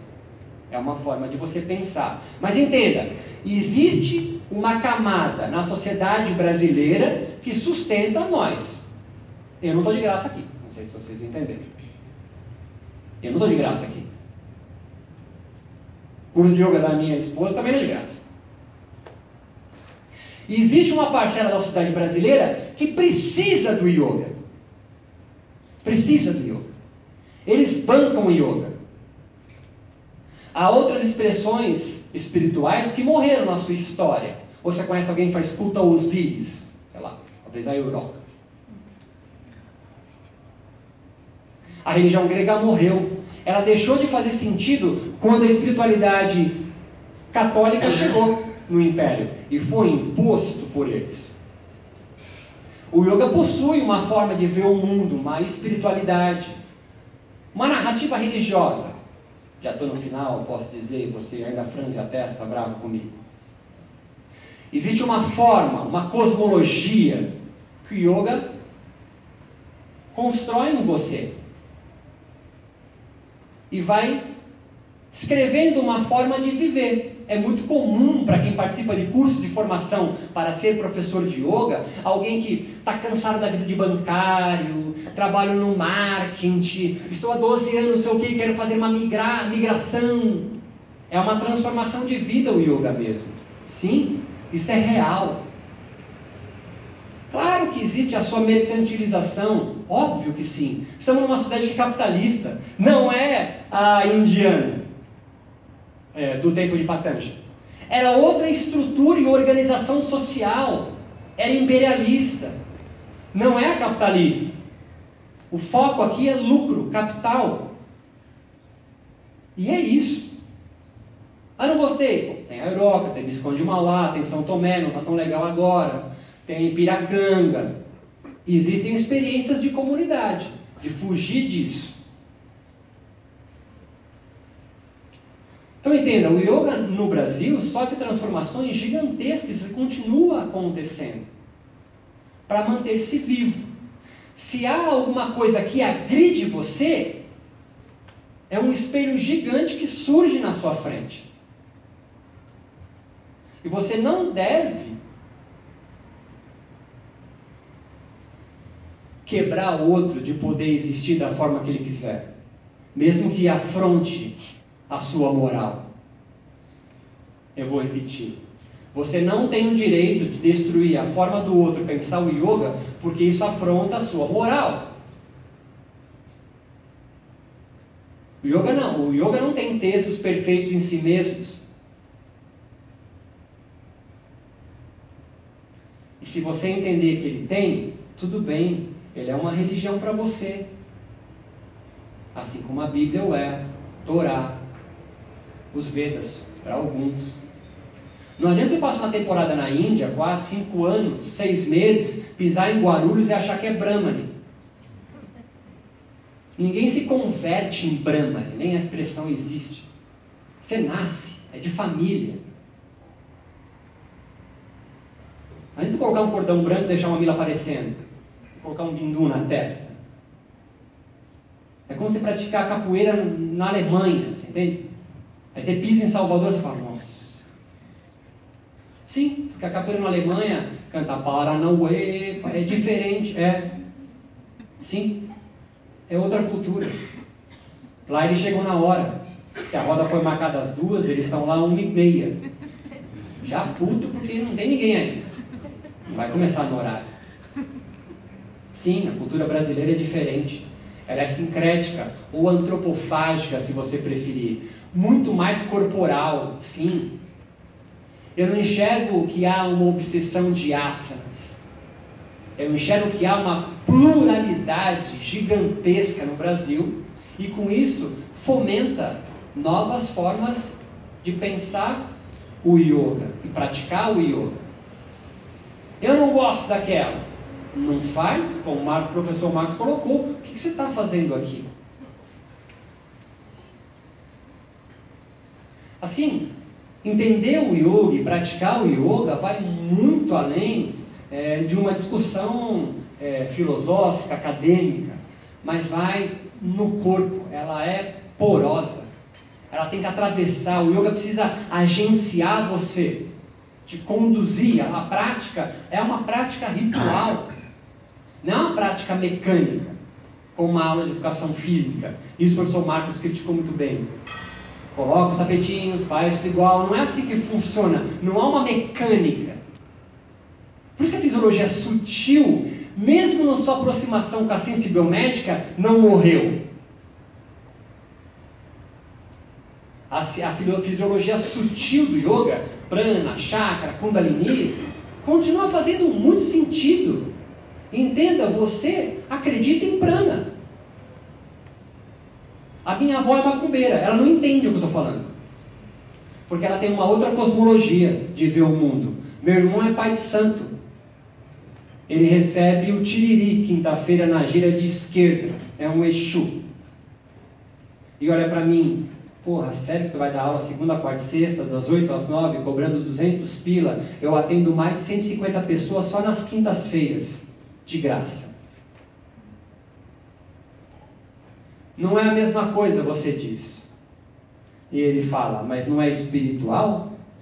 Porque você critica tanto que quando não é espiritual é educação física e é ginástica?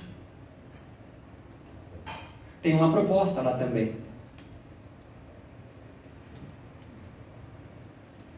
O yoga, então, é um fenômeno social possível e totalmente plausível de se pensar como uma nova religião em desenvolvimento no Brasil há bastante tempo. É só você perceber as reações de alguns yogis, professores e praticantes, contra outras denominações. O professor Marcos deixou muito, muito bem isso numa primeira geração, como ele colocou de yogis, isso era muito claro, essa tensão entre qual proposta é mais válida do que a outra. E é muito louco, porque no Brasil é absolutamente sincrético. Contei rapidamente ali a história de como chega o yoga para cá. Chega sem nenhuma legitimação indiana. Entenda, mesmo na academia, no estudo científico, vamos dizer assim, das humanas, nós só temos um indiano no Brasil, que é juiz de fórum de Lippe, estudando os textos do yoga. É, você entende o que quer dizer? É, você vai para os Estados Unidos, você tem um departamento inteiro com 15 indianos. No Brasil temos um.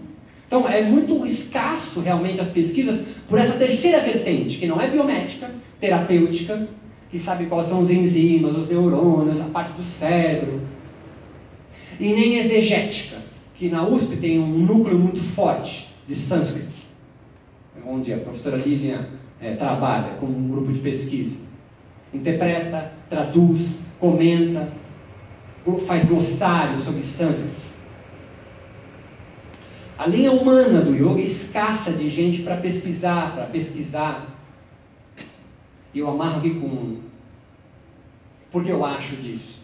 A maioria dos cientistas que começa a pesquisar yoga se convertem ao yoga. Vou repetir. É como você estudar o cristianismo, aí você se converte nele e fica cego A grande maioria dos pesquisadores de yoga no Brasil se converteram ao yoga. Eu chamo na minha tese de cientistas yogis.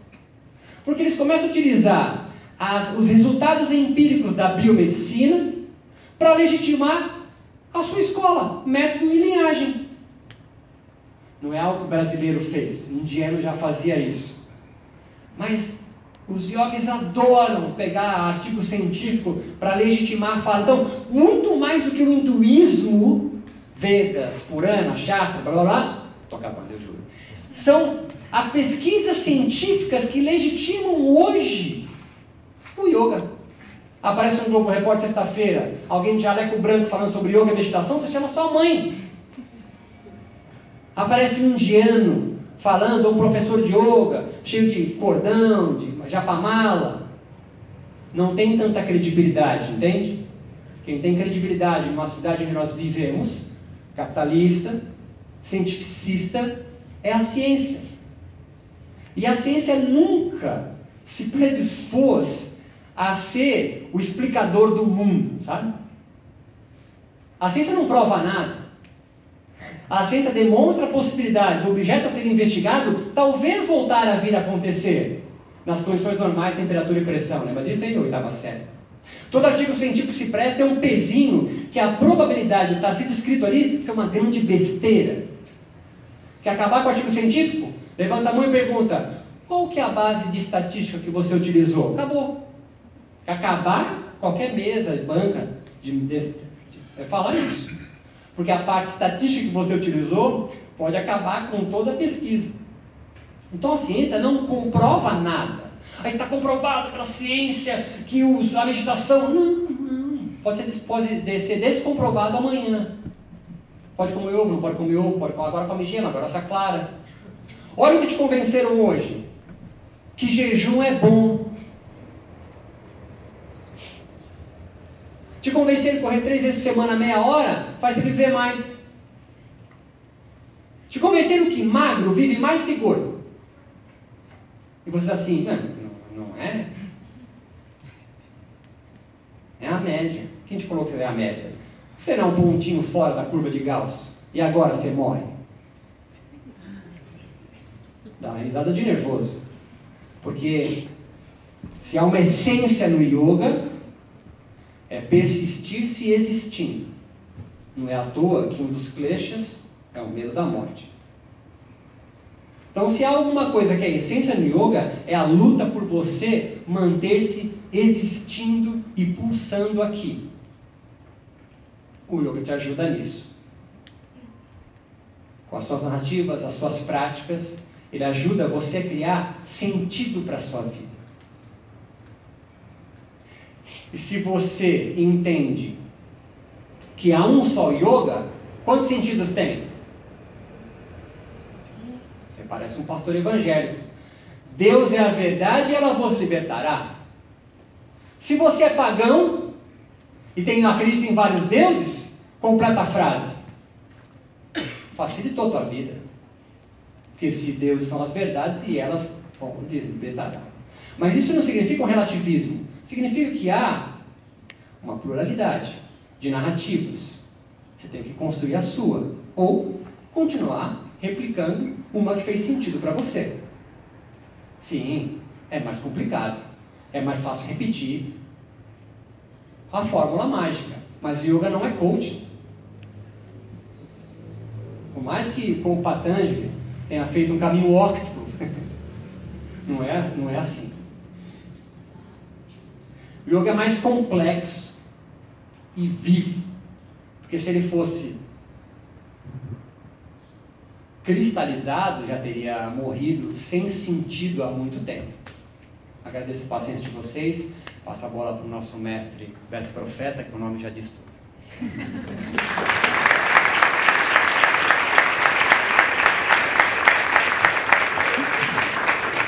Profeta é o sobrenome da minha mãe, tá? Ah, bom, são duas vozes muito distintas. Eu fico muito feliz por isso, porque eu espero que essa possa ser a tônica do que a gente vai poder fazer aqui em todos os encontros. Eu escuto de um lado o Marcos uh, trazendo uma perspectiva que eu diria quase microscópica, sensível, de um, de um yoga que se transmitiu. Veja, veja quantos nomes ele citou. Nomes de pessoas com quem ele conviveu, pessoas que ele enterrou ou cremou. Algumas delas eu tive o prazer de conhecer. A frase é complicada. Por intermédio dele. Uh, mas um yoga que chega de uma forma muito pessoal, muito particular, que se constrói no interior de um conjunto particular de relações que criam gosto e que se transmite a partir disso. Né? E que se legitima a partir disso também. De encontros muito reais, muito pessoais, muito intensos, que eu sei muito bem o quanto ele cultiva de todas essas pessoas, inclusive os indianos. A cada vez que estava na Índia, estava visitando esses indianos, levando os alunos para conhecê-los. É um, um tipo de transmissão, um tipo de resposta para essa pergunta que foi lançada: como o yoga se tornou o que é hoje? De uma certa forma, ele, eu entendo que ele está dizendo assim: olha, eu posso dizer para mim, eu posso dizer como se tornou para mim o que é hoje. E do outro lado, o Beto que vem com uma perspectiva bastante mais global, bastante mais estrutural, histórica, para revelar um conjunto de tensões sociais que vão produzindo o que o yoga pode ser, a cada voz, a cada vez. Ah, e eu penso que haja assim um ponto de encontro dessas duas falas. Eu penso que são duas falas que, de uma certa maneira, estão dizendo assim: talvez não haja ninguém que possa responder como a autoridade legítima para dizer o que é o yoga. A cada vez que alguém se propuser a falar da yoga, essa fala tem que vir em primeira pessoa. Essa fala é enviesada pela história particular, pela singularidade daquele que está transmitindo e que a coisa vai se passar melhor a cada vez que essa singularidade, essa particularidade, esse viés que é a perspectiva de cada um que se dispõe a transmitir uma prática e um ensino, na hora que esse viés aparece, na hora que a perspectiva daquele que fala aparece, talvez alguma relação viva a uma prática apareça, independente uh, das formas pelas quais isso pode se firmar como fundamento de autoridade. Né? Enfim, eu certamente tenho uma série de questões, uma série de outros comentários, eu também vou ter a oportunidade de tomar a palavra amanhã, então eu quero passar a palavra para vocês e colher questões para que os dois possam falar um pouco mais, possa escutá-los um pouco mais.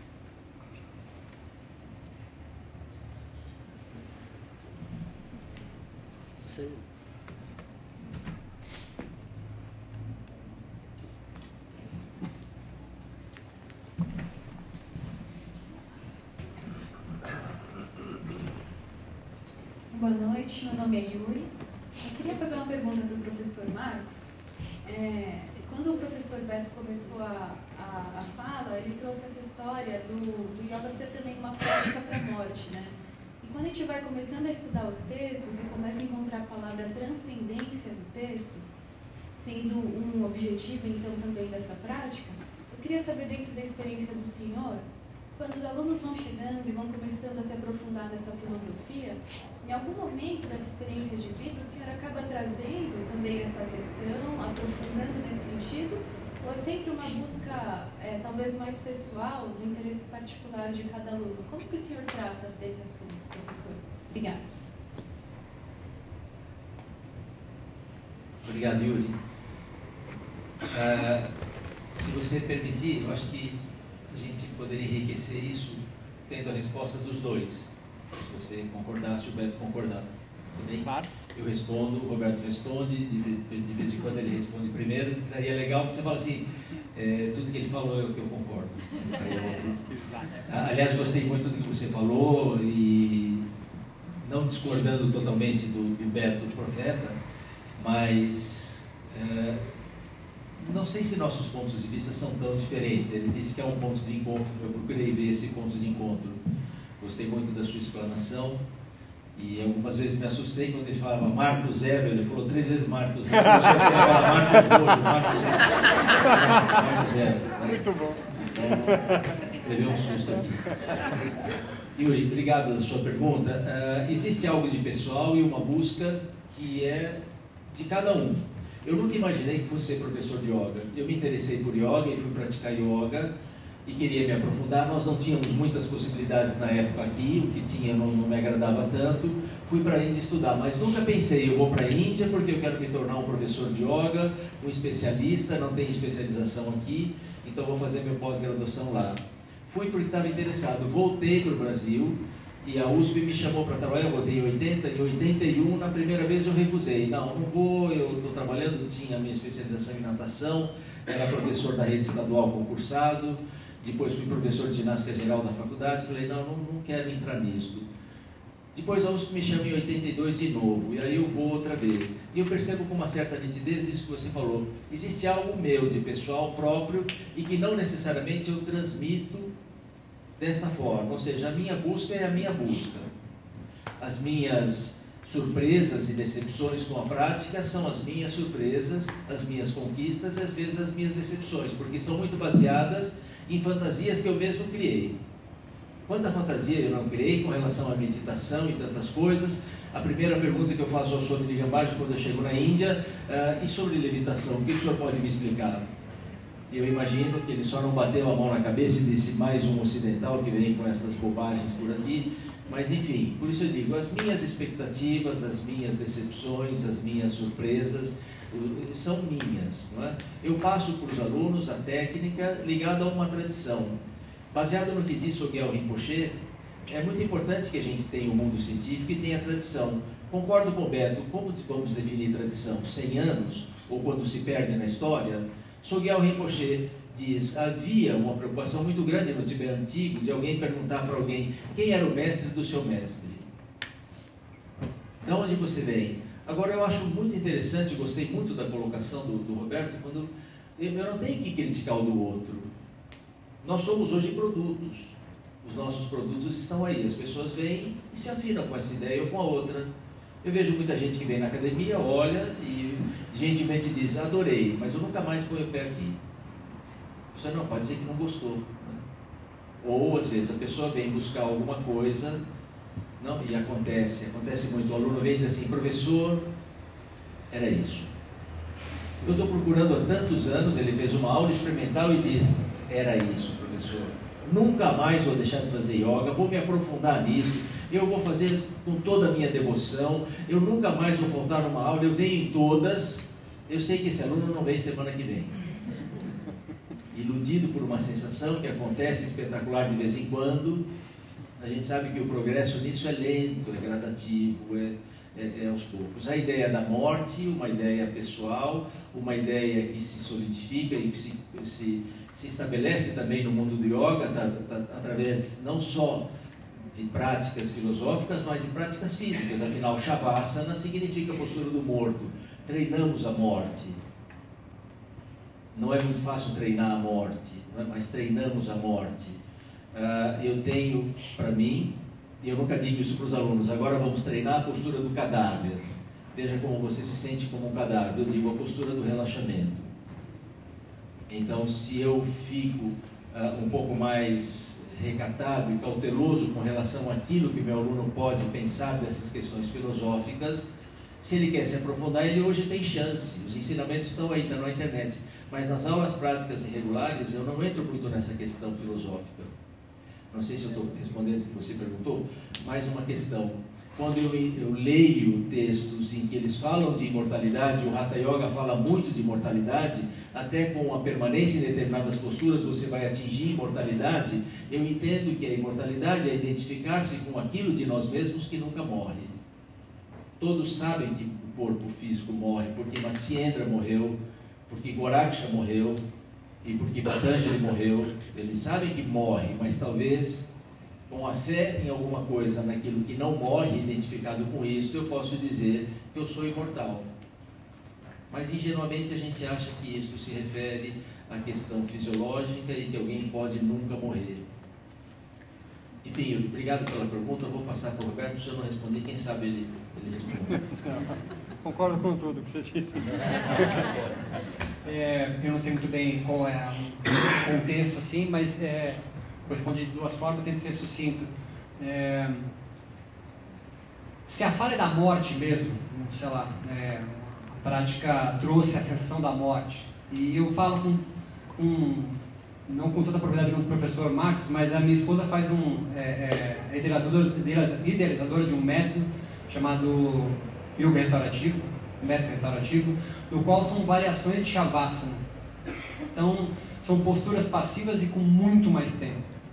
E que, como toda, todo asana também o conduz à, à meditação, que é o cerne do yoga. Há muitas experiências que, que vêm à tona é, com um aprofundamento, um aprofundamento que o professor Marx chamou de relaxamento, pela postura do cadáver, né, do Shavasana. E uma coisa que nós incluímos nas aulas, algo no qual eu acho que deveria ser essencial, é o diálogo. As práticas de yoga se dá aula para 150 pessoas, uma hora e meia, final todo mundo enrola o tapetinho e vaza.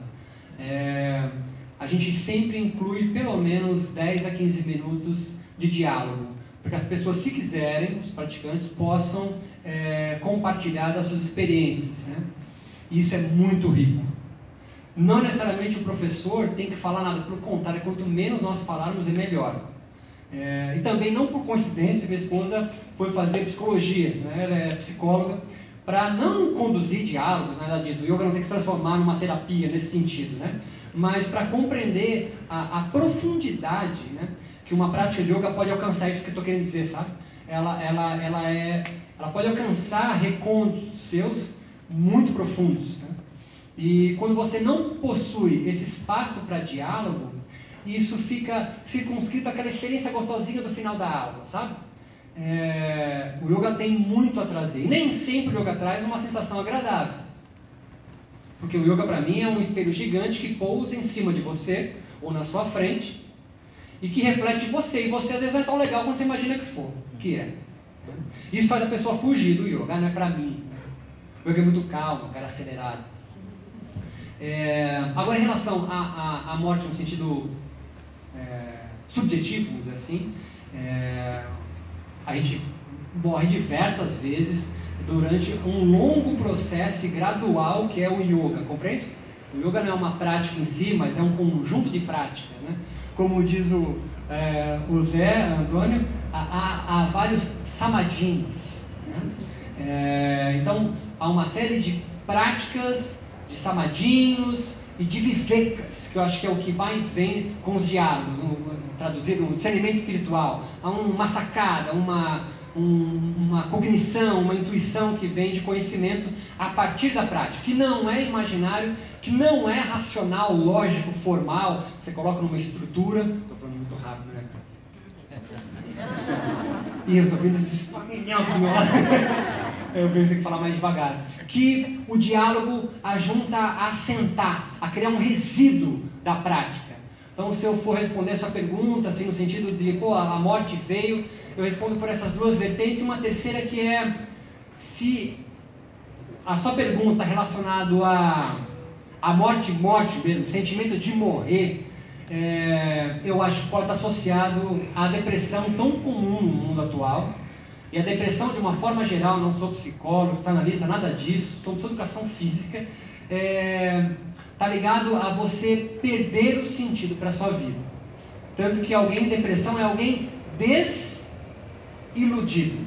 É alguém sem nenhuma ilusão para viver.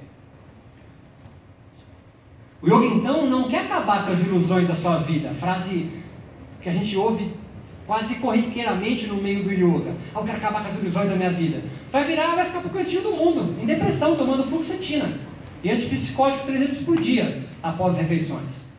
Você não quer acabar com as ilusões da sua vida. Se tem um, uma sacada do yoga, é acabar com a tua ignorância, a vidya.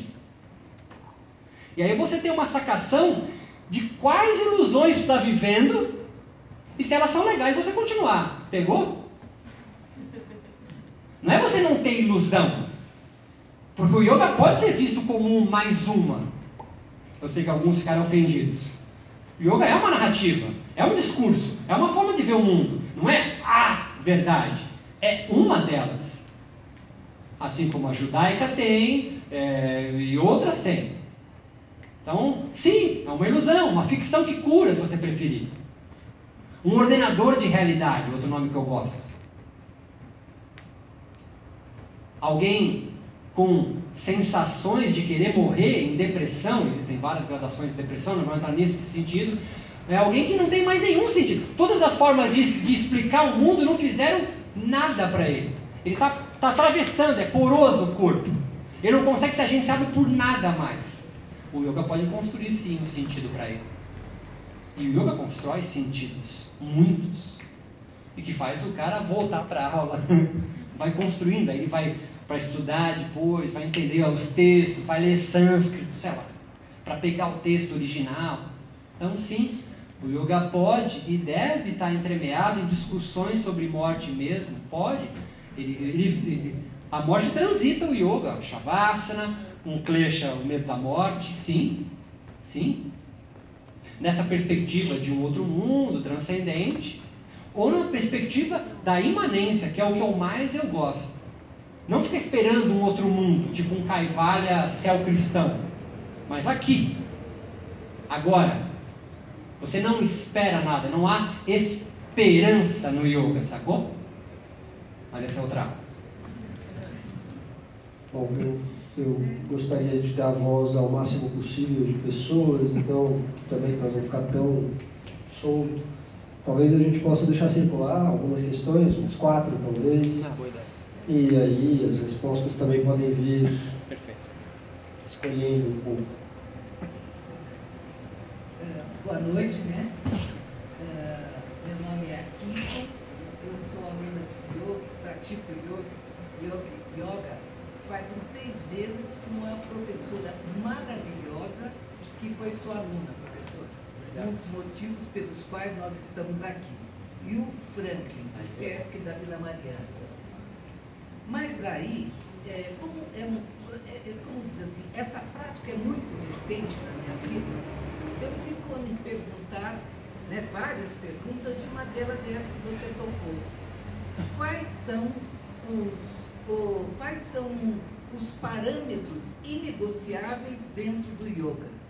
Como o outro professor eh, Roberto né, colocou, que a questão da transplantação é alguma coisa muito específica no Brasil, houve-se transplante, está havendo essa acomodação, essa, essa, essa integração, eu diria, o que, que é o inegociável dentro do yoga?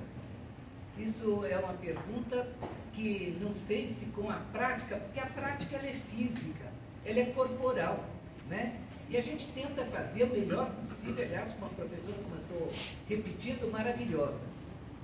Agora, isso não me dá a possibilidade, não está me dando a possibilidade de formular. Né? Aí então você diz assim, a repetição da prática vai levar a essa formulação? Ou é necessário, talvez, vício de profissões anteriores, você dizer, mas o que é o yoga? Você colocou aí, Marcos, que eu achei bastante interessante, foi yoga é um fenômeno social. Sem situar dentro da história, situando, você colocou que quando os, os indianos começaram a se organizar contra o col- colonialismo inglês, o yoga foi um dos instrumentos muito importantes nessa, nessa, como fala, nessa reação com relação ao colonialismo. Não entendi se, por ser fruto de uma camada sempre a superior que está no momento, tá certo? Ela pode ter sido um instrumento de divulgação para contestar contra o imperialismo britânico. Isso é uma coisa. A segunda, quando fica, desculpem, é, você diz assim, o yoga, a resposta é de cada um. Você ouve, você pratica, você responde junto com a tua história de vida, com as tuas condições, com as tuas possibilidades. Tudo bem, eu acho que é você se situar dentro de determinado contexto, né? Tal. Mas o que, que é o yoga? É, é isso que. Acho que eu estou fazendo uma pergunta tão primária, gente, vocês me desculpem. Nada, é a É. pergunta de um milhão de dólares. Milhão, você acha? Eu vou deixar por 900. Então, isso por quê? Porque eu estou gostando tanto da prática que eu estou querendo perguntar. E fruto da visão absolutamente racional, você fica assim. Ah, é legal. Respiração é fundamental. Acho mesmo. Né? Respiração é fundamental, é vida. Mas os chavões não me interessam quando você diz isso, né? Está todo mundo Só, respirando. só para entender.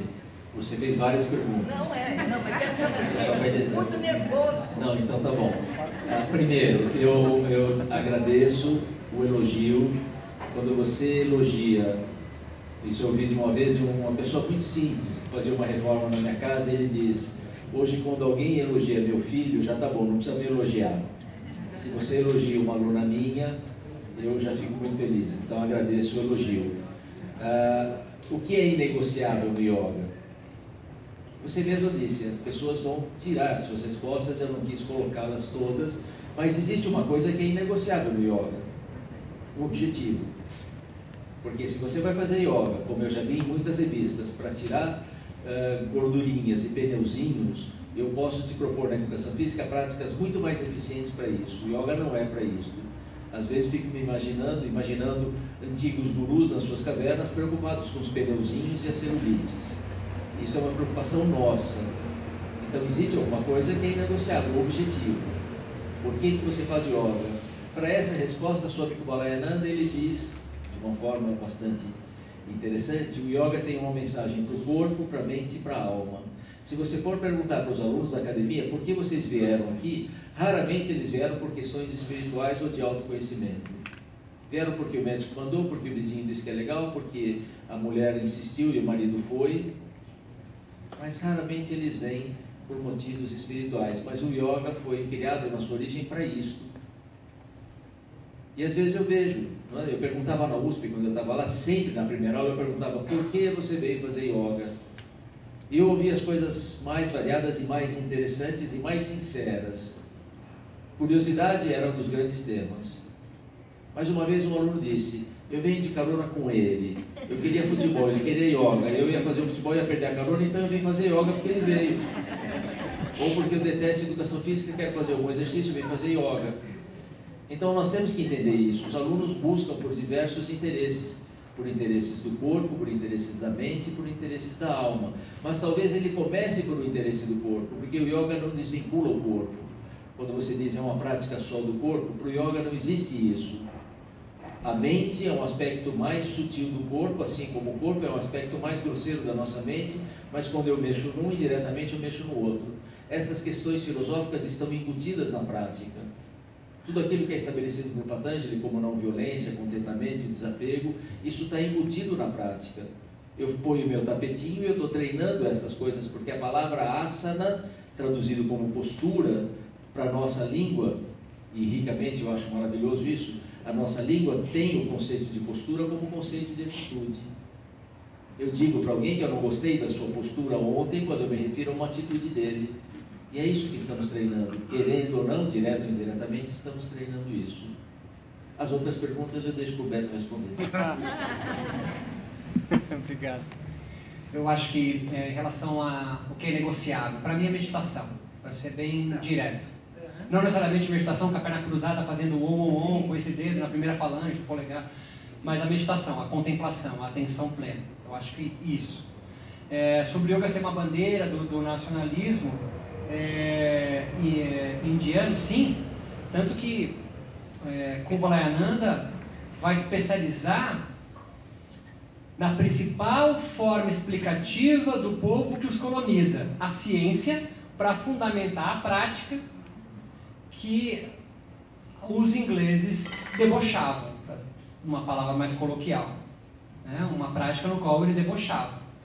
É, e ele vai levar então para laboratórios de fisiologia práticas, é, posturas é, respiratórias do yoga, enfim, os bandas, para investigar os benefícios que eles trariam para a saúde, etc. Então, vai iniciar essa aproximação com a biomedicina e com a terapia, de forma muito singular, única e, e, e prospera até os dias de hoje.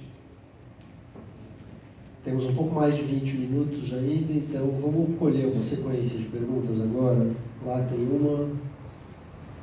Aqui tem outra, então vai, pois é. é.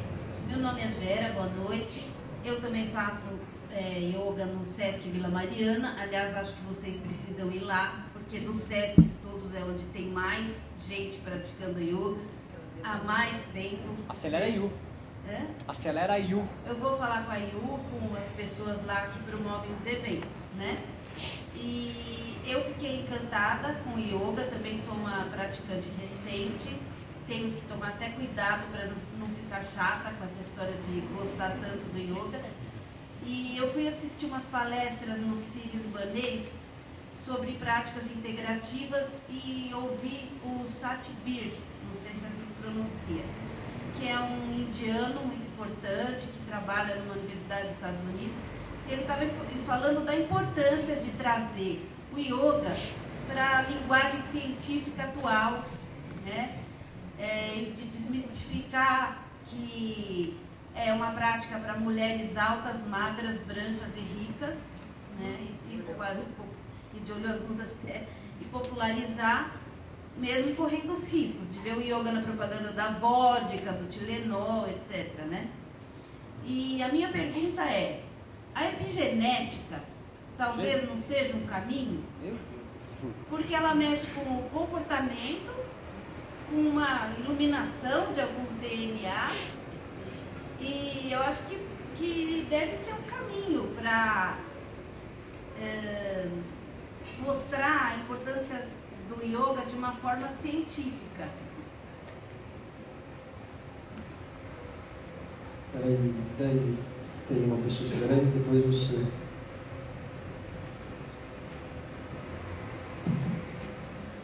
Meu nome é Ana, então eu não sou do mainstream do yoga, na verdade eu sou do underground, eu sou do Tantra. E na verdade, como eu curto o campo crematório, agores e tal, é, eu quero botar mais linha nessa fogueira aí. É, como eu venho dessa outra vertente, acho que se o Dilip tivesse aqui, ele ia curtir um pouco a minha, a minha proposta. Assim, a minha área de trabalho é mais com o público feminino. Eu realmente venho trazendo aí, fazendo um resgate né, das yoginis, enfim, círculos de yoginis, e minha prática é mais fazendo essa, essa, esse resgate aí de uma prática feminina, também trazendo estudos do David Gordon White, enfim, também sou da área de história. E assim, é, a gente sabe que quando a gente vai pesquisar yoga dentro da própria Índia, Tantra, Vedanta, enfim, a gente vai ver uma miríade em todos esses, em todas essas, dentro do Vedanta você já vê isso, dentro do Tantra você já vê isso, é, que tanto tantristas que andam pelados na rua como Eféses e outros que utilizam sexo para ascender, enfim. É, e a minha pegada é mais sexo, drogas e rock and roll e não sou do namastê. Então, meio que não me senti representada aí, tá? Já vou dizendo. Então, meio que a minha voz foi mais para trazer isso, essa, de, essa, essa, essa perspectiva de que o yoga em si, e não entendo tanto como um fenômeno social, eu entendo o yoga como uma técnica psicofísico-energética, mas que você se utiliza dessas técnicas e dessas ferramentas para fazer um, uma revolução ou para fazer ou para enfim tomar é, é, assumir enfim um aspecto mais espiritual enfim que seja. É, e eu utilizo mais para essa pegada enfim que eu acho que, que, que é o que desperta em mim quando eu faço uma prática de yoga. Então quando eu penso que por exemplo o yoga é libertação ou que o yoga é enfim, é encontrar o samadhi, para mim, yoga é poder. E eu acho que essa é a base, é, é desenvolver os seus siddhis. E quando eu começo com uma prática de yoga real, de trabalho com a minha energia, por isso que eu coloco psicofísica energética, eu vejo que o yoga, ele além, além de trazer não só uma consciência espiritual, corporal, de como você desenvolve a sua mente, mas principalmente de como você pode desenvolver os seus poderes. Então, assim, só jogando mais lenha na fogueira, para quem não conhece, o meu trabalho é com Cláudio Fernandes, sou do Shakti Tantra Yoga, sou a Ana Paula, então assim, já fomos é, questionados por muitas e muitas pessoas da área mais conservadora, enfim, do yoga. E assim, agradeço muito também pela perspectiva de cada um de vocês, assim, são pessoas que realmente vêm a trazer é, uma, uma abordagem também do yoga mais tirando um pouco desse quadrado aí que a gente geralmente vê. E assim, é, a, minha, a minha questão, na verdade, para vocês é como vocês enxergam essa miríade que já acontece lá dentro da Índia e que, para mim, não é, não, não, não é estranho chegar aqui no Brasil e ser sincretizado, sabe? Porque lá já é, sabe? Então, assim, as técnicas, se utilizarem dessas técnicas para você, desde, enfim, tomar, um, fazer uma beberagem, até, por exemplo, fazer rituais é, de sexo tântrico a noite inteira utilizando essas mesmas técnicas. Então, para mim, é mais uma, é, é, só uma técnica que eu posso utilizar para emagrecer, que eu posso utilizar como para, enfim, para alcançar um estado, como é, em outra situação eu não quero me envolver com nada, não quero assumir nenhuma, nenhum tipo de leitura, escritura, enfim, mas quero, quero utilizar para o meu objetivo, para os meus poderes. Então, assim, apesar de eu ser do Tantra, eu reconheço que é uma técnica. Enfim, joguei aí a, a mais chama aí de calho para vocês. Adoro Brasil. Adoro Brasil. Obrigado, Ana. Certamente tem conversas que vão se abrir nas mesas seguintes também. Dani? Tá, eu vou tentar elaborar. Tem muito do que as pessoas falaram, assim. Acho que são duas perguntas que, na verdade, estão falando a mesma coisa. É, sobre o que a colega, enfim, várias pessoas falaram, acho que tem uma própria natureza de ordem prática do yoga que permite essa multiplicidade. Ela fornece muita autonomia, você pode praticar sozinho. Você não precisa de um ritual, claro, existem rituais iniciáticos, mas você não precisa ser iniciado. É um conhecimento que está aí, uma prática que está aí, que qualquer um pode começar a praticar e ter efeitos e ter acesso. Por que, que eu estou falando disso? Há dois anos atrás saiu uma reportagem na BBC falando sobre é, efeitos adversos da prática de meditação. Eu queria ler é, curtinho o que a pessoa falou. Senti como se meu cérebro tivesse explodido. Senti como se estivesse completamente separado do meu próprio corpo. Tentei seguir adiante com a minha vida, mas foi impossível. Não podia sair da cama, não conseguia comer, estava tendo sintomas de terror e pânico. Tinha muito medo de despersonalização. Isso é basicamente quando você se olha no espelho e é incapaz de reconhecer-se. Enfim, que que eu estou falando disso? É... Porque eu acho que é, tem efeitos da prática de yoga que se você começa a fazer, independente da transmissão, independente da tradição que você está, independente da instrução que você está, você vai começar a acessar. E aquilo pode ser de fato que você não buscava, mas encontrou e é incrível, ou pode ser que você não buscava, você não queria encontrar e encontrou e se depara com isso. Então, como é que você dá esse salto, de certa maneira, assim, quando você está fazendo e quando você está instruindo? Porque tem coisas que não estão muito no controle da pessoa que está instruindo nem da pessoa que está fazendo. Ela vai se dedicar à prática e coisas vão acontecer. E a gente vive num mundo com um sistema é, econômico, mental, emocional totalmente diferente. Só que esses efeitos eles são muito profundos. O resultado dessas pessoas é que elas começaram a tomar antidepressivo e psicóticos porque elas não estavam mais se reconhecendo. Que eu imagino que se a gente lê os textos tradicionais é um efeito importante, um efeito bacana, legal, você atingiu esse estado de não se identificar com quem você é.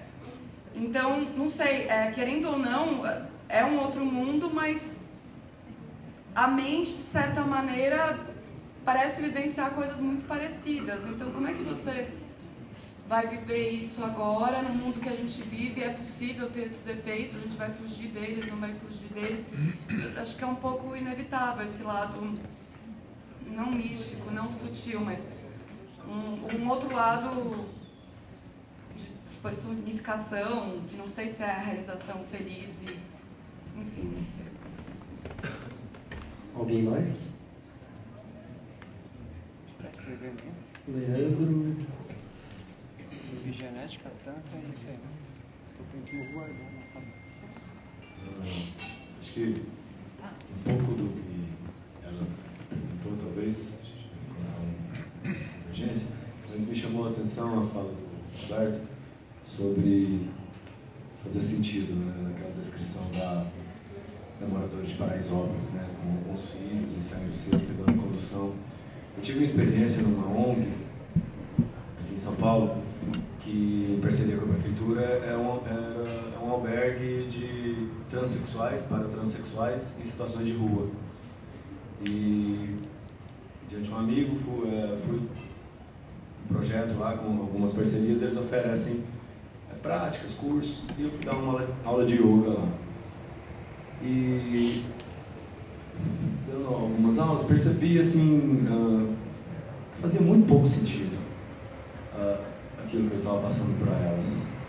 E, e comparando com outras oficinas que estavam acontecendo, um dia eu fui lá, daí estava tendo uma oficina de confecção de roupas pela Daspu. E, nossa, tinha que ver a felicidade delas fazendo aquilo. Daí elas foram para minha aula, que elas vão, assim, daí eu, eu tô com uma relação bacana com elas, já se afeiçoaram a mim, a gente vai contando piada e tal. Eu vejo que na prática de yoga elas estão muito mais afim de conversar, e daí eu considero a prática de yoga isso, conversar com elas.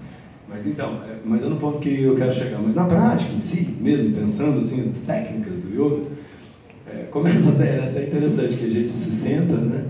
E, e elas sentem dores pelo silicone no, no bumbum, né? É, Imagino quando eu falei para elas procurarem os isquios, foi, foi muito engraçado. Né? Porque às vezes as práticas se dão deitadas, porque elas ah, têm bastante silicones, né?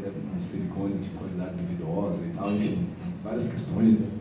Mas me chamou a atenção isso, não sei se seria conveniente, ela tem algumas questões, né? mas sobre esse, essa reflexão que você trouxe, ah, eu já, já me peguei bastante com ela. E o Yogananda tem uma fala que eu achei interessante, ele, é, ele comenta sobre isso, né? que o yoga é exatamente para o americano, uh, para quem está na, na, prosperidade mesmo material, né? que ele, sei se me entendem nesse sentido, né? mas isso que você trouxe, porque é, acho que a ilustração da, dessa pessoa de Paraisópolis eu achei muito interessante mesmo. É, com certeza o yoga, uh, yoga é para todos, eu acredito nisso, mas ao mesmo tempo essas dificuldades práticas do, do nosso mundo apresentam essas questões que eu também estou narrando aqui lá com, com as minhas queridas alunas.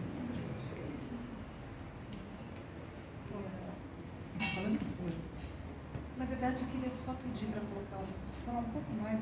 O professor falou sobre a meditação né, e o autoconhecimento e como isso funciona dentro de cada um. Né? Porque procurar o bem-estar, o corpo, né, acho que isso hoje tem vários outros lugares que você pode buscar.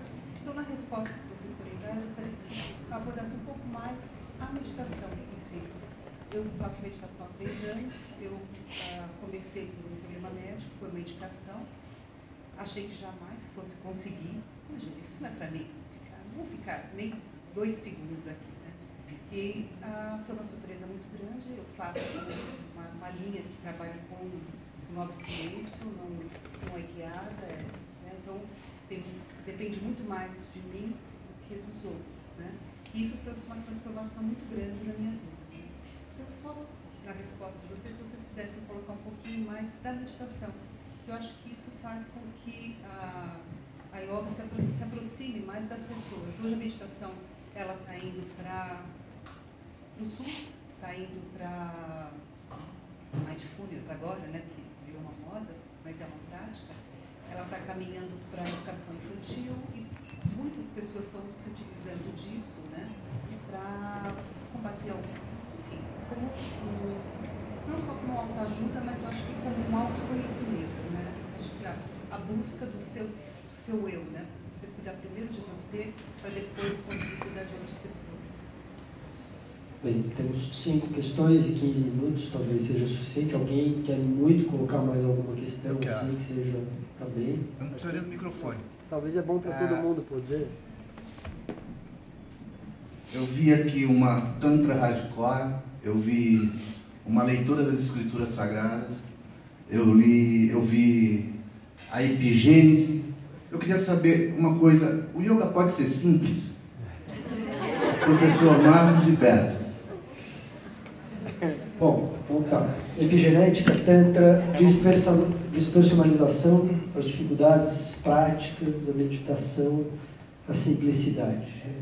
Com isso, cada um pode fazer Se você for simples, o seu yoga vai ser simples. Epigenética, eu acho que é, já há essa aproximação, tá certo? Ela já acontece. O meu único receio é que o yoga se cientificize, se é que existe a palavra, demais.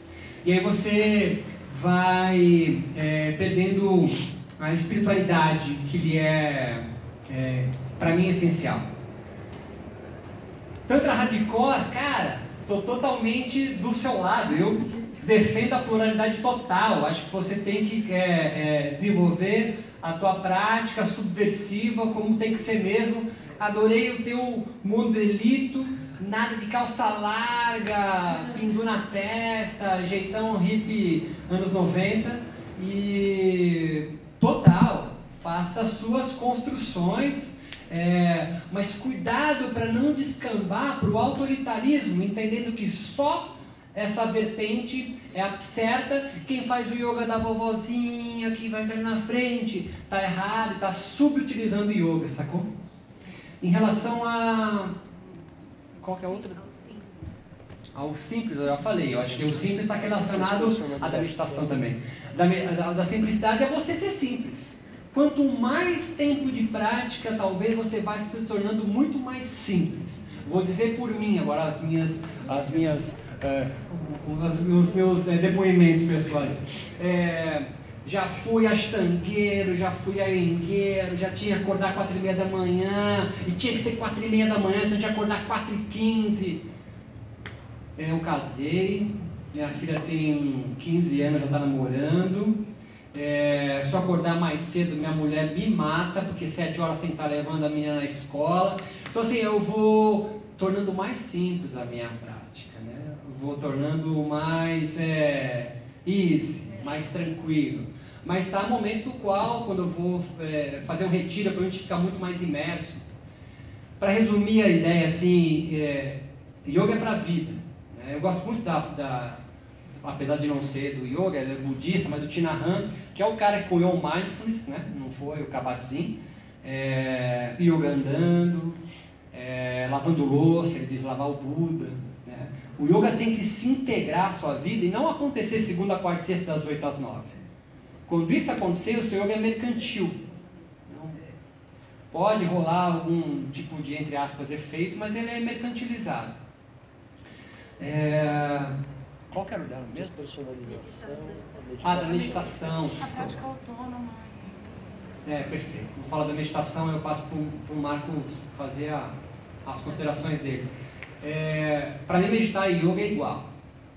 Você pode meditar fora do yoga, como do budismo, meditação cristã, é, judaica, mas yoga sem meditação é pilates. É, então, o yoga é o certo. Seja faço mantras, posturas, pranayama, e aí eu medito nessa estrutura ou como do Ashtanga, que você medita durante a execução do asanas. Ah, não acredito nisso. Vai para aquele papo de o que você acredita de yoga. Pergunta para o Ashtangueiro, para ele, ele medita durante a execução dos asanas, respirando o jai, é, triste e bandas, enfim. É, então, meditação para mim está absolutamente intrínseco ao yoga. Se há uma essência do yoga, não gosto da palavra essência, mas se há uma, é a meditação. É, e eu lembro que acho que foi essa você não vai lembrar, quem lembra só para o aluno. Acho que as primeiras frases que você me disse no curso, assim, eu falei assim, mas então dizer que meditar é praticar yoga? Falou, você entendeu isso aí, você ganhou um curso. É isso. Para mim, meditar é yoga. Yoga sem meditação é pilates, ou alguma aula de ginástica próxima da natural, né, do Álvaro Ramos. A, a sua é da deturpação, é da prática pessoal,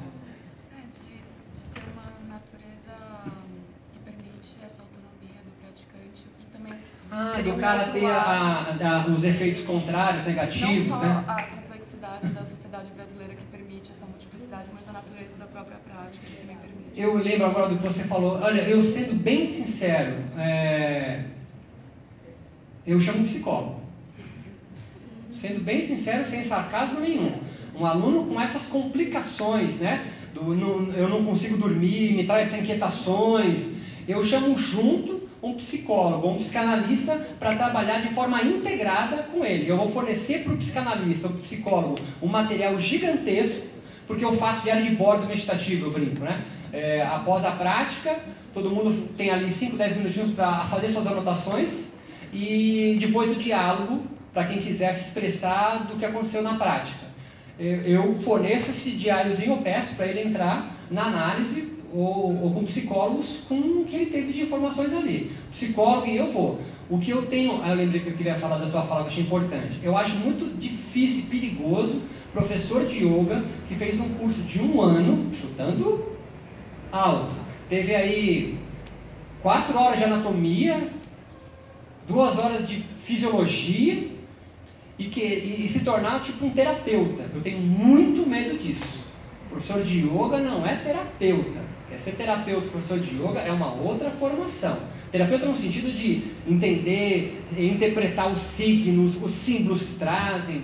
É... Aí ou é um mestre, e aí você tem uma, uma linhagem, uma escola, uma tradição espiritual, que então tem aquela cosmovisão, é... ou trabalha de forma integrativa com um profissional. É... eu acho muito perigoso professores de yoga que têm uma formação de, é, fraca, hoje tem curso EAD, querer conversar sobre é, resíduos psíquicos da pessoa é, que a prática de yoga pode trazer e aconselhar ele. Ah, eu sei que está passando. Eu acho muito perigoso isso. Tem mais alguma pergunta? É isso. Eu sabia que você fazia isso. Eu acho que o Beto tem que escolher da próxima vez duas pessoas que discordem um pouco para a gente poder se degladiar, bater um no outro aqui. Mas alguma uma coisa eu vou discordar do, do Roberto. Gostei de tudo, tudo, concordo com tudo plenamente, até do seu jeito de falar, espetacular. Mas eu acho, eu vejo com muito otimismo a ciência entrando no yoga. E eu não tenho medo dessa cientificação, cientificismo, sei lá o quê. Eu gostaria muito que a ciência começasse a comprovar aspectos espirituais que hoje ela não comprova. Que maravilha o dia que a ciência começar a comprovar que existem canais energéticos chamados NADIs, e a hora que a ciência entrar nisso vai ser uma maravilha. A hora que a ciência começar a comprovar que a espiritualidade ajuda a curar, ótimo. Então eu não sou contra a ciência, eu sou a favor das duas coisas. Tenho esse medo que ele falou. O yoga só começa a ter valor se for comprovado. Aquilo que é da tradição vai ser negado. Eu acho que isso aqui é um, é um, é um, um, lugar de debate. Eu acho que as outras perguntas foram exposições que as pessoas tiveram a oportunidade de contar as suas, as suas verdades, as suas aflições. Vou ficar só com a sua pergunta. Quando você diz yoga e meditação, eu me lembro do professor Garotti, meu professor indiano, esse que eu contei que faleceu, e ele ficava muito indignado quando ele vinha para um evento que chamava Yoga e Meditação. Ele pegava a caneta e punha um acento no Yoga é meditação. Não dá para desvincular yoga e meditação. Eu participo de eventos que às vezes eu mesmo ponho esse nome, yoga e meditação, mas yoga é meditação. A meditação começa por aquilo que é a nossa expressão mais grosseira, o corpo. Então eu vou fazendo tudo com muita atenção, com atenção plena, como disse o Roberto, e eu vou sutilizando o meu nível de atenção. E eu vou passando para aspectos respiratórios, aspas, energéticos, eu não gosto muito dessa palavra, mas eu vou sutilizando a minha observação, até que no final de tudo eu não tenha mais nenhuma ação ou tarefa, mas continuo com o meu estado de atenção e observação. Isso seria meditação e por depoimentos de pessoas que praticam, como a própria monja Coen, enfim, que eu admiro tanto, ela conta que hoje com a prática de yoga, ela vê o quanto yoga pode ajudar no caminho da meditação. Então o yoga é um facilitador da meditação e colocar isso como coisas separadas foi um grande erro, porque a meditação está indo muito bem, as pesquisas estão indo muito bem, a meditação está indo muito bem. E ter feito essa cisão não foi uma boa ideia. Você colocou muito bem, yoga é meditação. O resto vocês me desculpem, mas eu, o Beto respondeu. Eu acho que é legal que vocês possam se, se colocar, se expor. Concordo com essa coisa da simplicidade, depende de cada um. Não é? A simplicidade está em cada um. Enfim, agradeço muito a participação, o convite. Não é? O que eu não pude responder, às vezes por, por uh, ignorância de conhecimento de outras linhas. Eu entrei nessa tradição, fui estudar nessa escola, ah, não pratiquei outras yogas, não conheço, não as recrimino. Tá Mas conheço essa. E mesmo assim, se eu passasse três vidas estudando isso, não seria suficiente, porque tem muito material para estudar nisso que eu já estou. Obrigado, Roberto, por ter participado com você.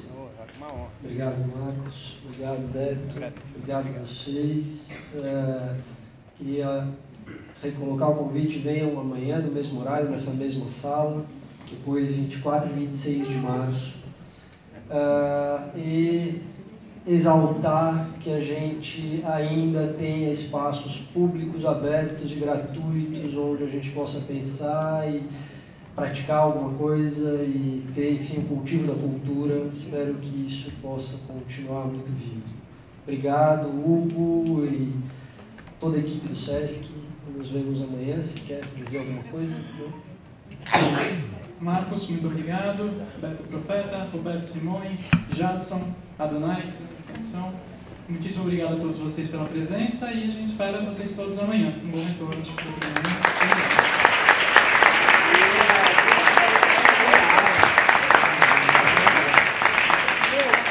Foi, foi, né? Beijo na sua mulher. Obrigado, querida. Mente bem. Muito obrigado. Obrigado. Parabéns.